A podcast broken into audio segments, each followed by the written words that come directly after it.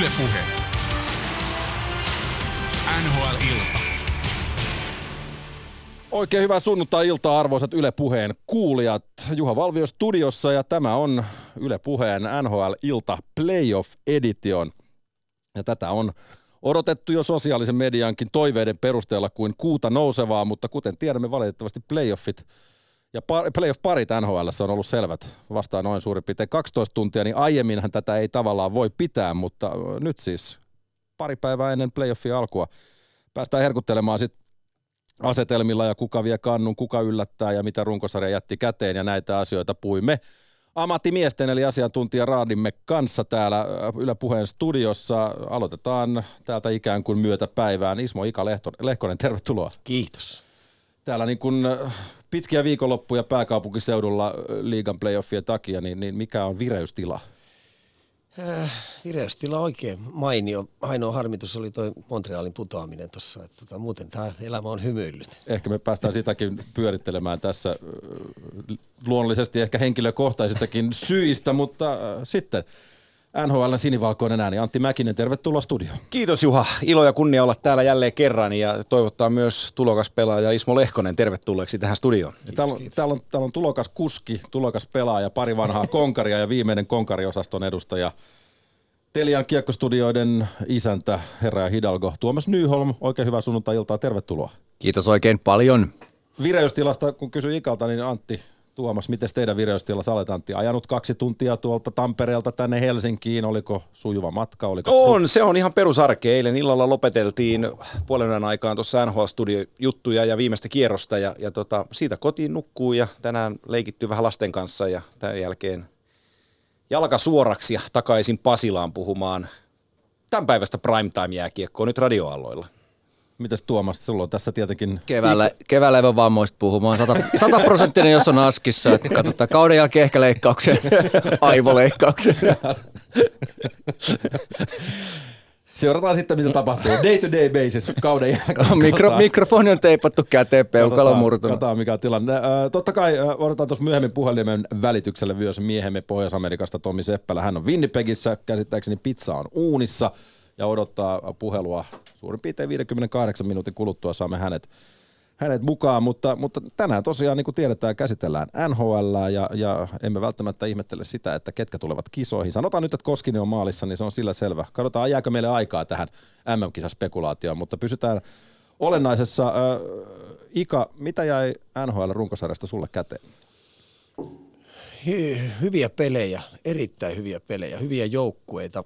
Varsinkin nämä, jotka keräsivät ihan älytön määrä pisteitä, niin kyllähän ne koko kauden pelasi nämä Tampa, Tampa, Tampan, Tampan pelaaminen, pelaamista, kun katsellaan, niin kyllä se niin, niin hyvännäköistä jääkiekkoa on. Et siinä on semmoista, mistä mun silmä niin mietittää, kun puhutaan kamppailupelaamisesta, taklauspelaamisesta ja sitten tuosta taitoelementistä kovassa vauhdissa, niin se on niin makeen näköistä. Ja Bostonin pelaamiset ja niin, siellä oli paljon hyviä joukkueita, ja sitten sivutaan tätä Montrealia nyt, kun ajatellaan, niin yhdeksänkymmentäkuusi pisteellä, kun sä keräät, niin sä et pääse pudotuspeleihin. Se on kova. Kyllä se on kovaa leikkiä. Et ei, ei, ei voittoprosentti, kun on kuusikymmentä, niin se riitä vielä mihinkään. Et tota, kesälomille, lomps.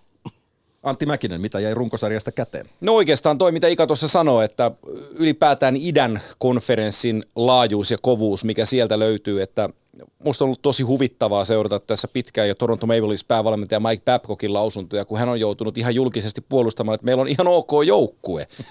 Ja ne kerää sata pistettä runkosarjassa, niin tota, se kertoo vaan siitä kovuudesta, mikä on, mikä on idän puolella, ja ihan verraten tuohon Ikan sanomaan Montrealiin, niin, niin, niin se skippaus tulee siitä, että lännessä Montreal olisi ollut esimerkiksi Tyynemeren divisioonan kolmonen tolla pistepussilla, ja, ja tota, siellä on Dallas ja Colorado villikorttipaikassa, ja Colorado pääsi sisään yhdeksänkymmentä, niin aina ei mennä allekarkit tasana, mutta tota, se, on, se on kovaa touhua, ja niin kuin Ikan kanssa tässä pari vuotta, kun tehtiin N H L-jääkiekko, niin me tupattiin sanoon, että tämä on sen verran pitkä tämä runkosarja, että et, et, tästä jää hyvätkin joukkueet ulos, että ei ole sellainen kaikki osallistuu juttu, vaan, vaan tästä niin kuin parhaista parhaat pääsee pudotuspeleihin. Tuomas Nyholm, viimeinen sama kysymys, mitä jäi käteen? Tämä oli tarinoiden kausi. Joka vuosi on nousijat ja laskijat ja omat storit pitkän sarjan sisällä, mutta enemmän kuin koskaan, tai enemmän, enemmän kuin pitkään aikaan erilaisia tarinoita, erilaisia sekä sarjaan liittyviä että koko sarjan logiikkaan liittyviä, tämmöisiä jopa, jopa mannerlaattoja vähän liikauttelevia tarinoita. Mä annan esimerkin Saint Louisin nousu, järjetön story, vastaavasti Oilers, sama story jatkuu, mutta tarina sekin on. Yksittäisiä pelaajia, suomalaisittain tarinoita enemmän kuin sitten Teemu ja Sakun vuosien.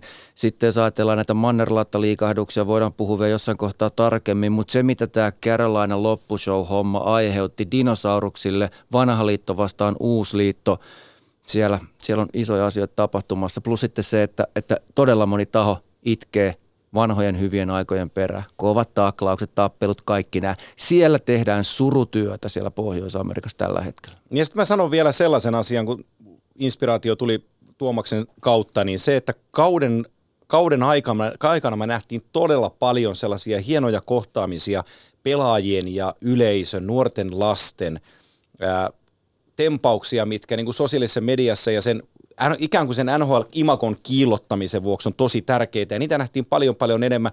Ikanäkin, kun Carey Price halasi äh, Montrealin poikaa, jonka äiti oli kuollut syöpään, ja, ja pojan ja äidin toive oli, että poika tapaisi joskus Carey Pricein, niin, niin, niin herra Price pyysi hänet harjoituksiin mukaan ja, ja tota, ensimmäisenä halas poikaa. Niin se on jotain sellaista koskettelevaa asiaa, joka raavaitten äijien raavaasta pelistä saadaan myös tunnepuoli eteen. Ja se on hienoa, mutta sen lisäksi se on, se on aitoa ja, ja sitten se tuo uusia aspekteja lajin nimeltä jääkiekko. Mutta oli siellä myös totta kai tämä, ja sä varmaan Antti näit Vegasissa, kun kävitte All-Star viikonlopun aikana, ja millä tavalla se N H L siellä niin kuin näyttäytyy uusillakin markkinoilla niin sanotusti, joo, tai, jos Vegasista ni, puhutaan. Ni, tai to, nyt oltiin San Josessa, oltiin, oltiin ve... Teiku anteeksi, niin, niin San Josessa. Niin. Joo, mutta mut se, niin kuin, kuinka se rakennetaan, esimerkiksi All-Star-tapahtuma, niin mä oon ihan rehellinen. Se taitokisa ja peli oli sen viikonlopun huonoin asia siltä viikolta. Ne, ne kaikki hienot paikat, mitä rakennetaan perheille, että lapset pääsee osallistumaan, ja siellä on kolmekymmentätuhatta ihmistä, on jääkiekkoperheitä hallissa, ää, jossa, jossa voit tehdä taitorataa tai, tai sä voit katsella N H L-palkintoja ja ottaa valokuvia ex-pelaajien kanssa, ja siellä on, vielä pelaajat tulee ra, niin kuin studioone tai lauteille puhuu ja ihmiset kuuntelee, kun, kun, kun olisi kirkossa. Kun, kun Jamie Benn vaikka puhuu, mitä jääkiekko on. Se, se, niin kuin se kollektiivisuus, mitä N H L on tehnyt tässä pitkään, niin se näkyy sellaisina asioina, jotka, jotka, jotka niillä on iso merkitys. Joo, eli siis N H L elää tällä hetkellä kukoistuskautta, ja se tulee jatkumaan, siis monellakin eri tavalla mitattuna. Me katsotaan ihan liikaa pohjois-amerikkalaisesta näkökulmasta. Vegas oli aivan huikea lisä tuohon sarjaan. Seattle tulee olemaan pommin varma sen franchisein, niin kuin hintalappu nousi sata viisikymmentä miljoonaa, seuraavaan tyyliin menee varmaan jo miljardi rikki, jos se on Toronto se seuraava franchise, mikä tulee, mutta siis siellä menee tällä hetkellä todella hyvin. Nuorisoa kohtaan tarjottava tuote on paljon parempi kuin mitä se oli kymmenen vuotta sitten. Se mitä se oli kymmenen vuotta sitten, se ei olisi houkutellut, nyt se houkuttelee. Ja nämä on juuri niitä mannerlaattojen liittymiset, Don Cherry kohta, se on viimeinen puhallus, on vedetty niillä niin kuin se joutsenlaulu, se on niin kuin hidas ja raskas ja surullista katsottavaa. En viitti sanoa ihan tarkkaan, mitä ajattelen, kun en halua raastupaa, mutta siis toivottavasti loppuu mahdollisimman pian, että päästään puhtain keuhkoin eteenpäin. Haluan korostaa kuitenkin tässä vaiheessa, Tuomas, vastuu on aina kuulijalla. Mitä täällä sanotaan, niin, niin tavallaan pestään me kädet siitä. Ei, ei, mutta pointti sinällään tuossa, koska paljonhan on tullut viime vuosina vaikka kritiikkiä siitä, mitä Gary Bettman tekee N H L:lle ja, ja, ja puhutaan, että, että pelaajia ei ole päästetty vaikka olympialaisiin ja se on satuttanut lajia ja näin, mutta sitten samaan hengenvetoon niin, niin nähdäänkö sitten kuitenkaan ton kritiikin sy- sisältä sitä koko kuvaa, kun ajatellaan, että et ollaan nyt todellakin tässä suunnassa. Että, että niin, Gary, Gary Bettman on varmaan se, niin se piikki siinä kärjessä, mutta Gary Bettman on parasta, mitä N H L on tapahtunut kahdenkymmenenviiden siis vuoden aikana. Että, juuri näin, et, tätä ajoi takaa. Että aina mietitään, kuka ketäkin kritisoi. Se, että jos fanit kritisoi Bettmania, niin ollaan nyt rehellisiä. Eihän fanit tiedä yhtään siitä, mitä Bettman tekee työkseen. Kyllä. Ne, silloin täydellinen mandaatti seuroilta sillä äijällä. On. Se on vienyt sen bisneksen uusiin ulottuvuuksiin, rahaa virtaa ovista ja ikkunoista. Ne on pystynyt jopa Bettmanin jo johdolla pelaamaan tämän aivotärähdysasian tähän saakka erittäin hyvin, joka vaatii jo vähän niin kuin strategista skillsiäkin. mitä katsoo, mitä N F L menee vaikka. Joo. Eli siis Batman on erittäin hyvä liigajohtaja. Se, mitä mieltä jätkästä on niin kuin fanin näkökulmasta, se on sitten toinen kysymys. Juuri näin. Pelihän näyttää, siis pelihän näyttää Kyllä. todella hyvältä, että jääkiekko voi niin kuin todella hyvin. Se on, se, se saa ystäviä enemmän ja enemmän koko aika, koska se on makeen näköistä se peli, mitä tällä hetkellä pelaa. Siellä on taitoelementtejä mukana.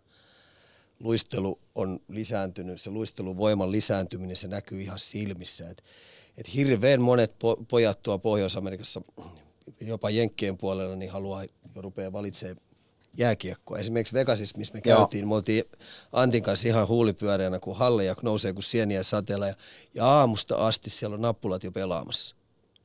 Vastaavasti Kanadan puolella, esimerkiksi Toronton markkinassa on junioripuolella haasteita. Se ei vedä ihan sillä tavalla, kun se on joskus vetänyt. Okei, viisitoista pinnaa veke siitä siivusta, silti se vetää aika hyvin edelleen. Mutta siellä on myös paikoin haasteita, jopa yllättäviä alueita. Ei kaikki täydellistä. Joo, ja, ja, ja yksi, mikä, mikä mua on yllättänyt viime vuosina Torontossa, on se, että kun Blue Jays nyt on ollut Major League Baseballin puolella kohtalaisen hyvä joukkue muutaman vuoden ja ollut, ollut baseball kauan nyt mukana ollut kymmenen vuotta, kun mä en tiedä ihan tarkalleen, mutta se, että et Torontossa käydään välillä, kuulee toimittaja, toimittajakaverukset, puhuu, kun puhuu heidän kanssaan siitä, että, että Leafs taistelee Blue Jaysin kanssa, jostain se kuulostaa absurdilta, mm. että Torontossa joudutaan miettimään, että baseball syö jääkiekolta. Mutta näin se menee joskus, että ajatellaan Suomessakin, mikä asema lätkällä täällä on. Mä uskon, että se tulee olemaan aika pitkään vielä, mutta eihän mikään ikuista ole, eikä automaattista, että jos ajatellaan, mitä kymmenen vuoden päästä on e-sports ja mitä se on liikauttanut, minkälaisia vuoria edestään, niin ei me tiedetä. Ei tiedetä. Et, et kyllä tässä niinku joutuu Suomeen, niinku N H L-markkinasema on aika hyvä, niin on liigankin, mutta ei pidä levätä laakereita. Tota niin, jos mietitään N H L:n tai runkosarjan onnistujia ja, ja sellaisia, ei välttämättä epäonnistujia, mutta, mutta sanotaan sellaisia vähän surullisempia tarinoita, mistä olisi voinut, mitkä ehkä vähän petti, tai sanotaan sellaisia pieniä pettymyksiä, odotukset oli ehkä korkeammalla kuin, kuin mitä tulos oli. Mä avaan tämän pelin nyt omilla top kolme onnistujilla, ja, ja täältä saattaa tulla ehkä pieni knuckleball. Mun mielestä N H L:n yksi kovin onnistuja on Philadelphia maskotti Greedy. Se on, mun mielestä, se on mun mielestä kauden yksi kovimpia, ylivoimaisia. Ko- siis, jos maskotit lennätetään katosta otteluun ja, ja tehdään kaikki, kaikki mitä niinku voidaan, että saadaan ensinnäkin niinku siitä julkistamishetkestä lähtien, ja, niin, niin mun mielestä ylivoimainen onnistuja on, on Greedy. Mutta sitten jos puhutaan pelaajista, niin vihataan ja rakastetaan, mutta Alexander Ovechkin, jos, jos tommosella hallitseva mestarijoukkueen mestarijoukkueen kapteeni, tommosen sanotaanko suihkulähde kesän jälkeen pelaa tällaisen, tällaisen kauden, niin antakaa, antakaa, antakaa muillekin se treeniohjelma, mikä Alexander Ovechkinilla on. Ja, ja sitten puhumattakaan sitten, sanotaanko, en tallikaveri, mutta saman lipun alla luonnollisesti Kucherov, niin ihan kohtalainen onnistuja, niin ikään niin kuin hyvin tiedetään. Mutta mut tässä on mun top kolme. Mä haluaisin, hyvät herrat, kuulla teidän top kolme onnistujat. Ika, sä heität mut heti. Mä tähän. Eikä välttämättä nyt tarvitse, niinku, mutta voit heittää vaikka yhden, kaksi, ja sitten jos kolmas ei tule, niin mietitään sillä välillä, mutta mut, meillä on tässä siis kuitenkin aikaa vielä. Niin. Tampa, koska Tampa on ollut niin hyvä, niin kyllä ne kaikki kolme menee sinne. Maalivahti Vasilevski, ihan käsittämätön nuori poika, pelaa loistavalla tasolla ja antaa lisenssin sille joukkueelle ylihyökkäämiseen. Eli, eli, eli tota noin, sen luottamus oman joukkueen pelitapaa, niin, niin, niin se on ihan valtava. Että kyllä on pakko ottaa se veskariksi. Ja sitten tota noin, Victor Hedman, pakki, aivan uskomaton puolustaja. Että et voi kun noita pystyisi kasvattaa Suomeen kuusi kappaletta. Meidän jääkiekko voisi aika hyvin. Se tekee meinaa pelissä kaikkea. On meillä Miro Heiskanen toki tulossa sieltä, ettei mitään hätää. Joo, mutta Miro Heiskanen ei tee kaikkea. Tämä vastaa vielä fyysisestä elementistä. Tämä taklaa, tämä käskyttää joukkuetta eturintamalle, kun pitää kääntää tappiosta joukkueen voittoon. Hyökkäyselementtinä tukee hyökkäyksiä ja sitten kaveri, joka ei vuoda puolustussuuntaan ollenkaan, on pakko, pakko heittää. Ja sitten Sitten se sentteri, joka on antanut lisenssi näille muille hyökkäille tehdä pisteitä, niin Point, Brendan Point. Yeah. Kyllä, kyllä, kyllä käsittämätön yhdeksänkymmentäkuusi syntynyt pelaaja, että mun silmä oikein lepää siinä veijarissa, että ne on, ne on mun kärkiukkeleita. Passaan no, Mäkiselle. Joo, ne on.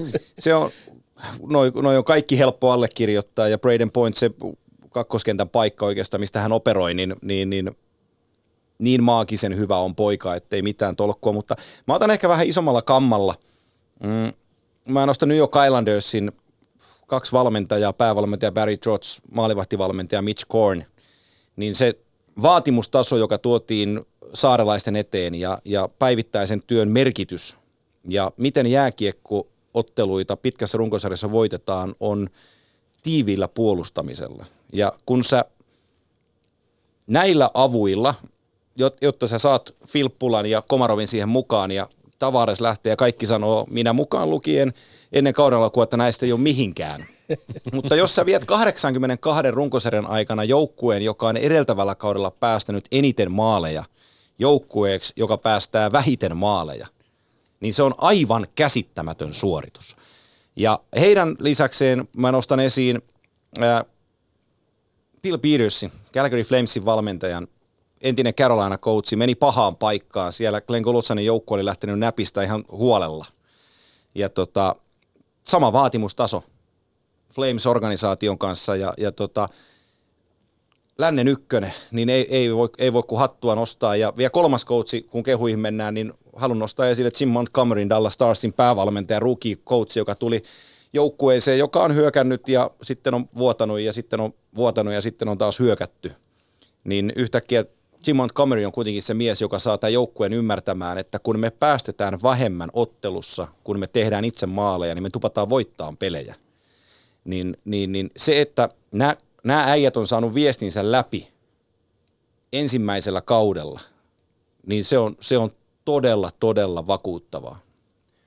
Tuomas Nyholm. Joo, ihan alkuun haluan sanoa kaksi asiaa. Ensinnäkin mä en allekirjoita yhtään pointtia, mitä kukaan teistä etukäteen sanoi. Ja toiseksi kai te tiedätte, että kolme, kuusi, yhdeksän tuli etukäteen. Tästä on helppo kaapia, niin kuin listan kymmenen, yksitoista, kaksitoista. Mutta mä yritän, mä kerään no, itteni nopeasti. Anna, anna mulle nyt kuitenkin se greedy maskottina. Siis se täytyy... Okei, okay, greedy. greedy.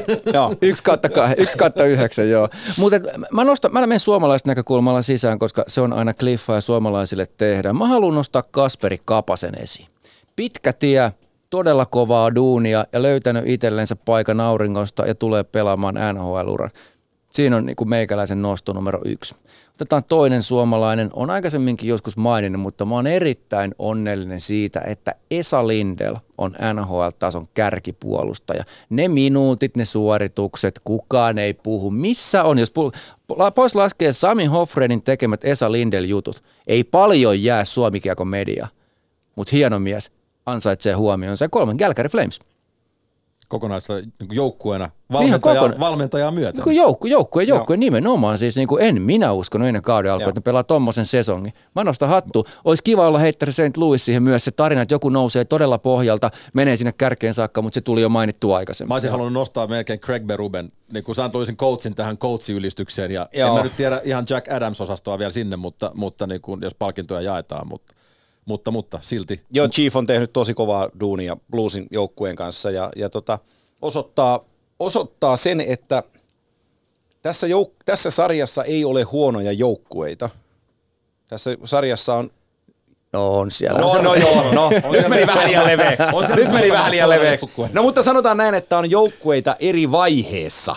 Ja tota, se, että se Bluesin joukkue...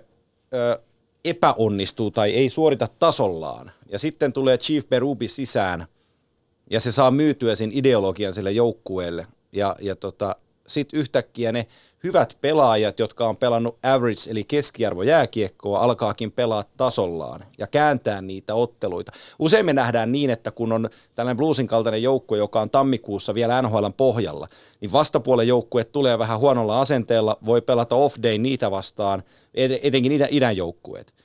Ne kerää paljon pisteitä. Ota esimerkki Florida Panthers pari viime kauden ajalta. On pelattu alkukauden sittensä pihalle, sitten voitetaan pisteitä ja rupeaa näyttää, että päästään purtuspeleihin ja vastustajat alkaakin pelaa tosissaan teitä vastaan. Plus ja sitten, sitten se oma paine siitä, hei niin, me ollaankin ehkä menossa niin, johonkin, kun tulee se aito, niin, että hei saavutetaanko, joo, me suoritaanko. Niin Berubin kohdalla se isoin pointti on siinä, että tämä joukkue pääsi ikään kuin kelkkaan mukaan, mutta ne ei pysähtynyt.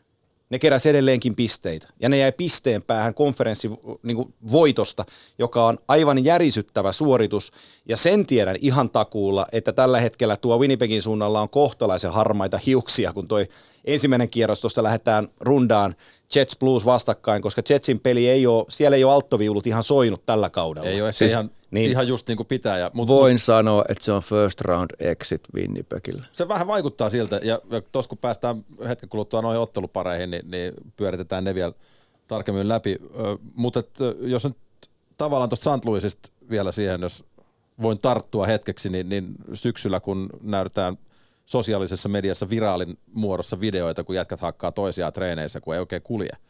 Ja, ja sitten on se hetki, kun se on... Sitten, sitten tuli kato, niin kova koutsi, että se nyppää turpaan kaikkia, niin, jos no, no, siihen. Niin, jos vanha, vanha guuni periaatteessa, jos ajatellaan, niin sitähän Berube nimenomaan on. Mutta, mutta on, on kuitenkin äh, fakta, että et, aika selvää, kun, kun jengi ei voita, minkälainen fiilis siellä kopissa ja kuinka vaikeaa siellä on. Ja sitten on se niin kuin tavallaan yksi ainoa lääke, eli, eli winning cures everything käytännössä. En mä tiedä, pystyt sä Ika joo, joo. valmentajana tämän, tämän allekirjoittamaan, mutta, mutta niin kuin, kun se voittoja alkaa ruokkimaan niin kuin sitä itseluottamusta siitä, niin ei, ei välttämättä itsestäänselvästi lähdetä tuommoiseen niin kuin stretchiin, mikä Saint Louisilla oli loppukauden, mutta, mutta niin kuin winning cures everything on tavallaan se, mitä... mitä pelaat hakee. Se vie paineet pois, voittaminen. Joo, joo. Se vie, se on paljon helpompaa sille voittavassa putkessa olla, kun sitten jos turpaa tulee, niin se paine, se paine on ihan moninkertainen, varsinkin tuo Pohjois-Amerikassa oikeasti. Sun on voitettava niitä pelejä, sä et saa niinku viikkotolkuksi jäädä makaamaan siihen, että turpaa tulee, koska se sesonkin saattaa olla sitten ohi. Saanko yhden heittää vielä? Ovechkin mainittu tuossa samalla kun puhuin, niin suoritin laskutoimituksia päässäni, eli multitaskasin. Maalimäärä, oikeasti. Wayne Gretzky, kahdeksan yhdeksän neljä. Oli täysin selvää, että kukaan ei koskaan tule tekemään sitä maalimäärää N H L:ssä. Ovechkin on nyt kolmekymmentäkolme. Sillä on kuusi viisi kahdeksan kasassa, eli kaksi kolme kuusi väliä. Jos pelaa seitsemän kautta, tekee kaikilla kolmekymmentäkolme häkkiä, se on siinä. Mä rupean niin, tästä hetkestä, mä rupean virallisesti jännittämään, odottamaan ja toivomaan, että se tekee sen, koska mahkut on. Mä, mä, te, mä tein itse asiassa videoblogin tuosta aiheesta, olikohan tammikuuta, tein saman kalkulaation. Okei, okay, mm. silloin jo. Ja sain kaksi palautetta, jotka on normaalit, että Mäkinen, sulla on päässä vikaa ja homma on lääkkeet. Ei ollut multa mut, kyllä kumpikaan. Ei, ei. Tois, mut, toinen mut, taisi mut, tulla multa. To, joo, joo. mutta mut, mut, se, on, se on just näin, sillä viisikymmentäyksi häkkiä nyt. Se on itse sanonut, että hän haluaa pelata vielä pitkään. Mm-hmm. Hänellä on nälkä siihen ja hän itse jopa sanoi, kun tämä asia nostettiin hänen framille, että hän yrittää tämän ennätyksen rikkoa. Näin. Kyllä. Okei, mä oon missannut joo, ton. Niin hänellä on, hänellä hänellä on siihen ihan täys mahdollisuus. Hänellä on missio nyt tällä hetkellä siis käynnissä. Mutta, ja pitää mutta... ollakin. Mä rakastan tollaista nälkää. Kun ajatellaan sitä, että kolmekymmentäviisivuotiaat pelaajat harvoin tekee yli kolmekymmentä uunia. Ovechkin on tietysti aina ollut kaikessa poikkeuksellinen. Hän on vielä kolmekymmentäkolme, kaksi viisikymmentä maalin kautta ei ole mitenkään poissuljettuja. Ei. Ei. Varsinkin kun N H L menee siihen suuntaan, mihin se menee. Jos se fysiikka pysyy. Ja sitten niin kuin viidestäkymmenestä kolmeenkymmeneen maalit, pystyy tekemään kolmenkymmenen maalin kausi. Täysin realismi, jos pysyy terveenä. Ja sekin, aivan mitä, uskomatonta. Mitä, ja samaa hengenvetoa, miten vaikeaa on edes tehdä se kolmekymmentä maalia. Itse asiassa taitaa olla Tarasenko ja Ovechkin ainoat pelaajat tällä hetkellä, joilla on peräkkäisiä yli kolmenkymmenen maalin kausia viisi. Ja Ovechkin nyt kahdeksan vai seitsemän viidenkymmenen maalin kautta? Kun, mitä se nyt... Paljon silloin. Antilla nyt on tässä varmaan e, ehkä se tarkin no, Hantsina muistikuva, mutta niitä nyt kuitenkin on, niin kuin tiedetään. Joo. Niitä viidenkymmenen maalin kausia on, mutta... Ovechkinilla on se, että sillä tarjoulu pelaa. Niin on. Se joo, on joo, muistettava joo. se, että se pääsee äärittömän hyvien pelaajien kanssa pelaa. Ja sitten se saa kahes, kahden minuutin ylivoimasta pelaa kaksi ja puoli minuuttia. Sillä on kahdeksan yli viidenkymmenen maalin kautta. Mutta toki myös samaan hengenvetoon, niin... niin on siellä Kutserovillakin ne tuohon pistemäärään niitä ylivoima tehtyjä pisteitä on kuitenkin... Myös aika paljon, mitään häneltä pois ottamatta, joo, joo. mutta peliaikaa tulee ja tulosta tulee myös. Niin. Ja Ovilla on sellainen asia, että kun se rullaa vauhtiin keskellä itteensä täyteen vauhtiin raitin puoleen jätkän ja se ylittää siniviiva, niin pakit tärisee. Kun se jätkä painaa sata kahdeksan kiloa ja se tulee sillä massallaan ja voimallaan, niin siellä ei ole yhtään puolustajaa tuossa sarjassa, joka tykkää sitä tilanteesta. Paitsi Esa Lindell. Esa Lindell tykkää, minä tiedän varmasti. Esa Lindell tykkää. Ei, mutta hei, tota niin, mennään vielä hetkeksi noihin pieniin, pieniin pettymyksiin ja... ja aloitanko minä taas vai? Mä, mä, mä alo, mä avaan, anna, anna Tuomas aloittaa. Mä avaan, niin. mä avaan pelin. Jätetään Ika viimeiseksi. Jätetään nyt Ika, mennään tällä kymppitonityyppisellä, että aina joku, joku saa vuorolla aloittaa. Mutta mä avaan pelin sillä, että äh, nyt kun Antti mainitsi tuon New York Islandersin, niin, niin, tota, niin äh, mun mielestä pettymys oli, oli se tapa, miten, miten, jos nyt puhuttiin ylipäätään siitä, miten N H L on kohottanut kasvojaan viimeisen vuosien aikana, ja, ja brändi voi hyvin, laji voi hy, hyvin, ja, ja sitä halutaan seurata, ja ja peli näyttää hyvältä, mutta mut, tällainen tavallaan off-ice-toiminta, mitä Islandersin fanit teki, kun, kun John Tavares lähti, lähti Torontoon, ja, ja siellä poltettiin tailgate-tapahtumissa pelipaitoja ja, ja laitettiin Judas-nimiä Tavaresin pelipaidan nimen tilalle ja, ja Petturi ja Trader ja, ja heitettiin tyyliin niin kuin kaljatölkillä. Okei, Islandersin kotiluola ei välttämättä ole se mikään niin kuin pelaajaystävällisin vierasjoukkueelle koskaan ollutkaan, mutta, mutta ehkä se tapa, miten, miten tota, niin Tavares otettiin vastaan New, Jer- tai New Yorkissa sen jälkeen, kun tota, niin, hän sinne ensi kertaa palasi, musta se oli pikku pettymys. Se oli jotenkin, se ei kuulu, se oli niinku ihan semmoinen, kun sä laitat, mikä ei kuulu joukkoon, niin, niin se tapahtuma versus koko kausi, niin jotenkin ihan täysin irrallinen tapahtuma ja, ja aika kova mediahuomio kuitenkin. Mitä vastaan? Mä sanon röyhkeästi, että jos se jää siihen, niin se on fine. No kyllä mä ymmärrän, mitä sä ajat takaa. Että se, se tekee jonkunlaisen harmonian rikkomuksen tähän, kun ajattelee, mihin suuntaan sarjaa on menossa. Kyllä mä ymmärrän, mitä sä ajat takaa. Mua itteni ehkä henkkoht niin paljon vaivaa, mutta pointti kyllä saatu. Mutta mut mä, mä, mä ajattelin tätä niin kuin sen yleisön näkökulmasta, Joo. kun nyt sitten mainittiin tämä, että, että laji voi hyvin. Ja, ja okei, siis tietenkin Tavaresin piti olla franchise-pelaaja. Ja, ja hän, häneltä odot, hän oli se sateentekijä, mikä piti... Eiköhän kukaan, kuitenkin mutta, muutaman kalorin polttanut sille firmalle. Ei, se, on, se, se, on se, se on se juttu, että kukaan ei, kukaan ei välttämättä ole ajatellut sitä, että... Hän osti Card Snown sopimuksen, otti paycutin pysyäkseen Islandersissa, G M lupas maat ja taivaat, että tulee hyvä runko ympärille ja sä hakkaat siellä vuodesta toiseen ja, ja sä teet keskiarvopelaajista parempia sen takia, kun sä oot itse niin hyvä, täysin kyllästynyt niihin lupauksiin, Joo. siihen asiaan, niin se olisi ollut pölkky, jos se olisi jäänyt sinne. Nimenomaan, mutta, mutta min, tä, tässä samaa hengenvetoa mitään. John Tavaresilta pois ottamatta. Sehän oli nimenomaan oikea liike häneltä lähteä muualle. Mutta, mutta se vaan, miten se niin kuin otettiin sitten niin kuin fanien toimesta, koko homma vastaan, unohdettiin se iso kuva, mitä hän on siellä tehnyt, niin se oli musta niin kuin hirveä, hirveä pettymys ja nimenomaan semmoinen niin kuin outolintu tässä koko niin ikään kuin hyvässä haipissa. Mutta niin kuin sanottu, Joo, niin Tuomas, Tuomas jatkaa seuraavasta joku, pet, joku pettymys tai tämmöinen downeri, mitä kausi toi tullessaan tähän oh, hienojen se, asioiden lisäksi. Mulla on se aivan selvät. Mä, mä otan, tää ehkä voi yllättää monet, mutta mulle valtava pettymys, synkkyyden aihe, Minnesota Wild. Kauan tämä jatkuu. Keskikastis viisikymmentä vuotta ja silleen, että se ei ole sieltä ihan pohjasakasta. Mä ymmärrän, että olisi helpompi nappaiset Losi tai Edmonton, mutta oikeasti Minnesota. Mikä juttu tää on? Ismo siellä naureskelee. Mikä juttu? Sä, sä oot niin hieno, kun niin sä oot tylykunnan. Eiku oikeasti. Siis voi kuvitella, että Mikko Koivulla on pinna aika kireellä. Mikä tää homma nyt on? Niin, kun kohta rupeaa, maalit rupeaa loppuun. Joo. Ja kun mikä, mitä tämä niinku yrittää? On näperelty joka suunta, on tullut pelaajia sieltä, isoja tikettejä, pieniä tikettejä, treidi. Tämä on musta ihan farssi. Et keskikastis lilluminen on pahinta mahdollista N H L-joukkueille. Eli siis rakenna jotain syvältä uudestaan tai tee peliliikkeet, että pääset huipulle. Joo, totta kai ne on yrittänyt, mutta siis mä kysyn noista kompetenssin ihan täysin tuosta organisaatiosta. Mutta tätä, mehän ollaan käyty tää niin vuosia, niin vuosia, niin vuosia saamassa monta kertaa lävittä, edelleen jatkuu. Niin tämä keskustelu niin, oli itse asiassa. Tämä on juuri se pointti, tämä on juuri se pointti, edelleen jatkuu. Tämä aihe, mikä jatkuu itse asiassa jatkut, oli tuossa, niin kuin sanot, vuosia, oli jo kauden puoliväli. Ja nyt lähti Granlundi sitten ja mitä sitten sieltä tuli vielä. Ja se ongelma, kun tuli uusi G M Paul Fenton, niin nämä isot sopimukset, mitä tuossa mainitit, ketä on tullut pelaajia sisään, niin kaikilla on nämä N T C, Joo. eli no trade clause, Joo. niin siellä on kädet vähän sidottuna. Niin, niin. Ja N H L ihannoidaan paljon ja ihan syystä, mutta sitten on paljon enemmän pitäisi myös muistaa nostaa esiin sitä, että ei se ole kaikilta osin täysin auto huonoa seurajohtamista, surkeata jääkiekon pelaamista paikoin. Totta kai, se on iso sarja. Mutta tästä päästään siihen, että yksi mun mielestä surkeimpia asioita N H L, siis tämä kurinpidon linjaukset.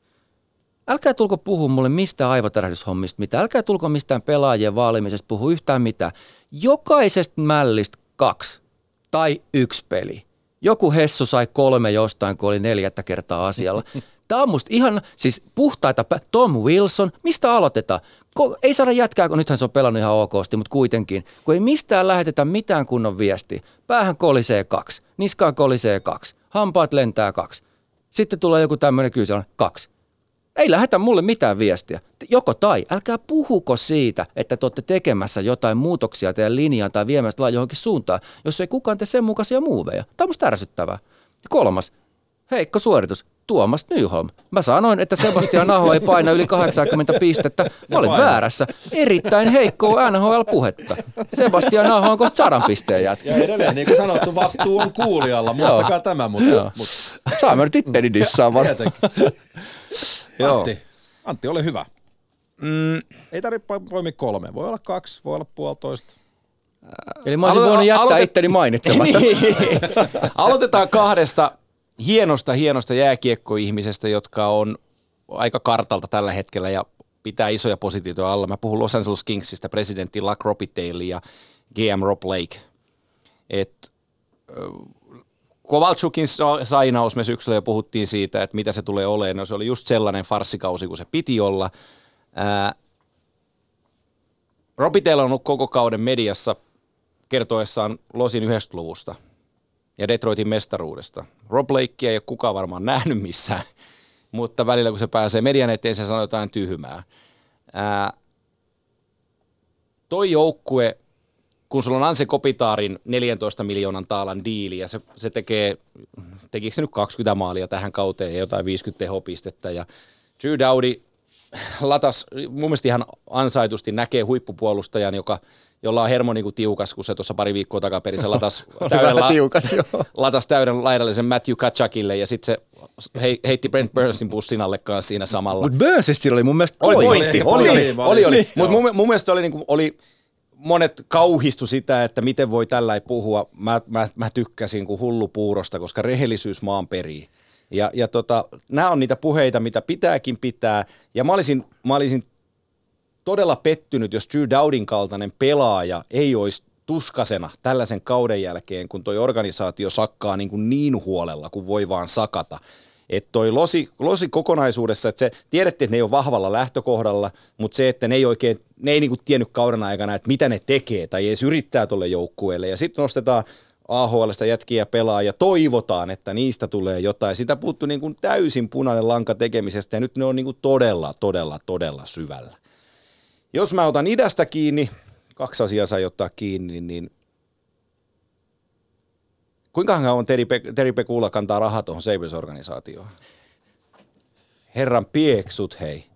Se kauden startti taas ja miltä, miltä näytti ja, ja Skinnerille kahdeksan miljoonan tikettiä, niin on kova jätkä ja kaikki toimii ja seitsemänkymmentäkuusi pinnaa. Ei, ei jäänyt, ei jäänyt, ei, kuin, ei jäänyt kuin kaksikymmentäkaksi pistettä rajasta. Aivan käsittämätön jälkimmäinen kausi ja siis ihan sama tarina niilläkin, vuodesta toiseen. Joo. Ihan käsittämätöntä. Ika, kerkesitkö jo hakea muutamaa sieltä? Harmittaa Ristolaisen puolesta. Niin, no se on. Ristolainen on ihan oikeasti ystävät, niin se on hyvä pelaaja. On, kunhan Joo, nyt on. pääsis pois tuolta. Kunhan nyt pääsis pois tuolta. Se on todella hyvä pelaaja. Se on ihan N H L huippupakkeja. Sillä on niin paljon pakkasta, että mullakin menee yöunet sen takia. Joo. Et, et mua harmittaa Ristolaisen pois. Sen pitää päästä johonkin urheilujoukkueeseen. Mutta johonkin kaik, urheilujoukkueeseen pois kaikki, tuolta. Kaikki siellä nyt, ei urheilla. Kaikki nyt viittaa siihen, kun siellä media keskustelee, mitä Sabres tulee tekemään. Ensinnäkin siinä on Phil Housley on tällä hetkellä liipasimmalla päävalmentajana. Mutta kun pelaajistosta puhutaan, mistä haetaan muutoksia, niin jokaisessa keskustelussa mainitaan Rasmus Ristolainen ensimmäisenä. Ja mä uskon, että tuossa draftiviikon loppuna niin Rasmus Ristolainen edustaa jotain muuta seuraa. Montreali toivottavasti ei vaan vaihda päittää meidän pojan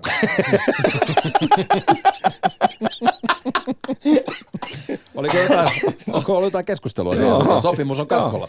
Siellä olisi, siellä olisi kiva rallatella. Just. Buffalo, hei, Buffalo on kiva talvikaupunki. Varmasti joo, ja tuulee koko tota, Jos mä, mä rupean pudottaa mahtiankat, Anaheim. Ei, mä tykkään raskastekoisista jääkiekkosotureista, jotka pelaa tylyä playoff-jääkiekkoa, mutta näillä on lähelläkään päin playoff. Siis en mä, mä en voi... Oli vaan raskastekoinen ja tyly. Oli vaan, oli vaan raskastekoinen. Mitä, mitä sä tykkäsit, kun G M antoi kenkään päävalmentajalle, tuli itse penkin taakse? Se oli ihan käsittämätön ratkaisu. Ei voi ymmärtää, olisi pysynyt siellä. Se oli Anaheimin näköinen peli, kyllä. Mutta hei, kun ajatellaan, minkälaisia pelaajia tässä joukkueessa, se oli ihan oikeasti hyviä pelaajia, mutta...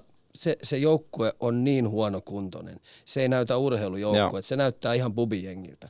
Mutta noilla nimillä, mitä siellä on pakistossa ja hyökkäykset, ihan oikeasti pitäisi pystyä pelaamaan laadukkaampaa jääkiekkoa. Sitten kun niillä on vielä Gibsonin maali, joka on ihan järjettömän hyvä maali. Mutta mut eikö heillä ole aika hyvä tulevaisuus, kun miettii, ketä siellä on varattu no. ja mitä siellä on rakentumassa, niin heillä on niinku periaatteessa jotain, mitä siellä on odottaa tulevan osalta. On ja, he, ja, mukaan, on ja heillä on, da- siellä on ihan hyviä. On ja heillä on Dallas Eakins A H L-puolella valmentamassa tehnyt hyvää työtä ja, ja tota, ei sitä kristallipalloa tänäänkään tässä ole, mutta mä jaksan uskoa, että syksyllä Eakins ottaa Anaheimin haltuunsa ja tulee päävalmentajaksi sinne ja se tietää nämä nyt jo niin kuin putkessa olevat pelaajat ja rakentaa sinne uuden tulevaisuuden. Mut siellä on niin kuin pakko pistää urheilu keskiöön. On, on, joo, ja Ikis, ikis, on, ikis on just sellainen. Ei vaan ilmesty peleihin joo. ja laskettelee, ikis, meni, koska se näytti aika huonolta. Ikis, kun meni Edmontoniin, niin hän otti pressiltäkin suklaat pois toi hedelmiä tilalle, ja se oli kauhea katastrofi, että mikä ei, ja tämä on tällainen terveysintoilija. No, kakkosena mulla tulee ehdottomasti Los Angeles Kings. Tuolla keskikaistalla, mikä on ihan käsittämättömän hyvä keskikaista. Joo. Ja sitten pakistossakin on vielä sellaisia ukkeleita, jotka pitäisi pystyä pelaamaan laadukasta jääkiekkoa. Ja kuikki maalissa. Niin mä en voi ymmärtää, että miten nämä pelasivat näin paskaa jääkiekkoa, että ne ei voita oikeastaan ketään. Ihan uskomaton. Kuikki on kuitenkin kohtalaisen voittava maalivahti, niin kuin tiedetään historiasta. Niin, mutta ei, ei tällä kaudella. Ei tällä kaudella, mutta toisaalta niin. Mutta se Sutterin pois, poistuminen silloin, niin se jätti todennäköisesti jonkinnäköisiä haavoja siihen joukkueeseen, että ne ei viittinyt puolustaa ollenkaan. Joo. Eli niiden homma pätki ihan täysin puolustamisesta. Viisi, viisikossa, jos on neljä äijää, jota ei puolustaminen kiinnosta, niin silloin on aika vaikea voittaa jääkiekkoa. Yksi puolustaa aina. Niin, niin ihan käsittämätön juttu, että ei toi pelannut parempaa. Ja viimeisenä, mä en voi ymmärtää Edmonton Oilesia. Mm. En voi ymmärtää. Että heidän kapteeni Conor McDavid on kumminkin maailman parhaimpia jääkiekkoilijoita, mutta se ei pysty omalla esimerkillään johdattaa, johdattaa tuota joukkuetta, pudotuspelijoukkuetta. Ei, ei edes lähelle. Niin yhdessä tuun alun silloin Lemieux ja Jagr teki molemmat yli sata pinnaa ja Pittsburgh ei päässyt pudotuspeleihin, niin nyt on sama toistuu sitten Oilesin kanssa. Itse nyt, nyt kysymys nimenomaan siis. kaksisataa pisteen miestä Edmonton Oilesissa.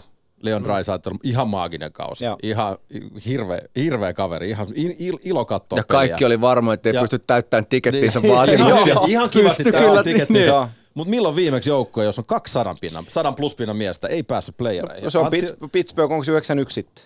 Antti oli lähellä vähän tuossa, no joukkue meni jo oikein, mutta kausi oli väärä. kahdeksankymmentäyhdeksän yhdeksänkymmentä Joo, ja, ja sadan ei kun pinnan, oli mestareita yhdeksänkymmentäyksi, sadan pinnan miehet oli Lemieux ja Paul Coffey. Ei kun niin olikin. Puolustajana joo. Yli sata pinnaa, no, eikä me, mahtunut. Me, Tämä oli tämmöinen pieni me, kurjous. Me, naure, mutta me naurettiin eilen tuossa studiolla tota, Ruudun Tuomon kanssa, kun katsottiin yhdeksänkymmentäkaksi yhdeksänkymmentäkolme sitä Mokilin ja Teemun pistejuttuja. Ja sitten tuota, Tuomo kysyi, että kuka voitti pistepörssin silloin? Niin katsoit, Mario Lemieux, kuusikymmentä peliä, sata kuusikymmentä Sat, pistettä. Joo, Adam Oates voitti syöttö, syöttötilaston, vaan yhdeksänkymmentäseitsemän passia kaudella.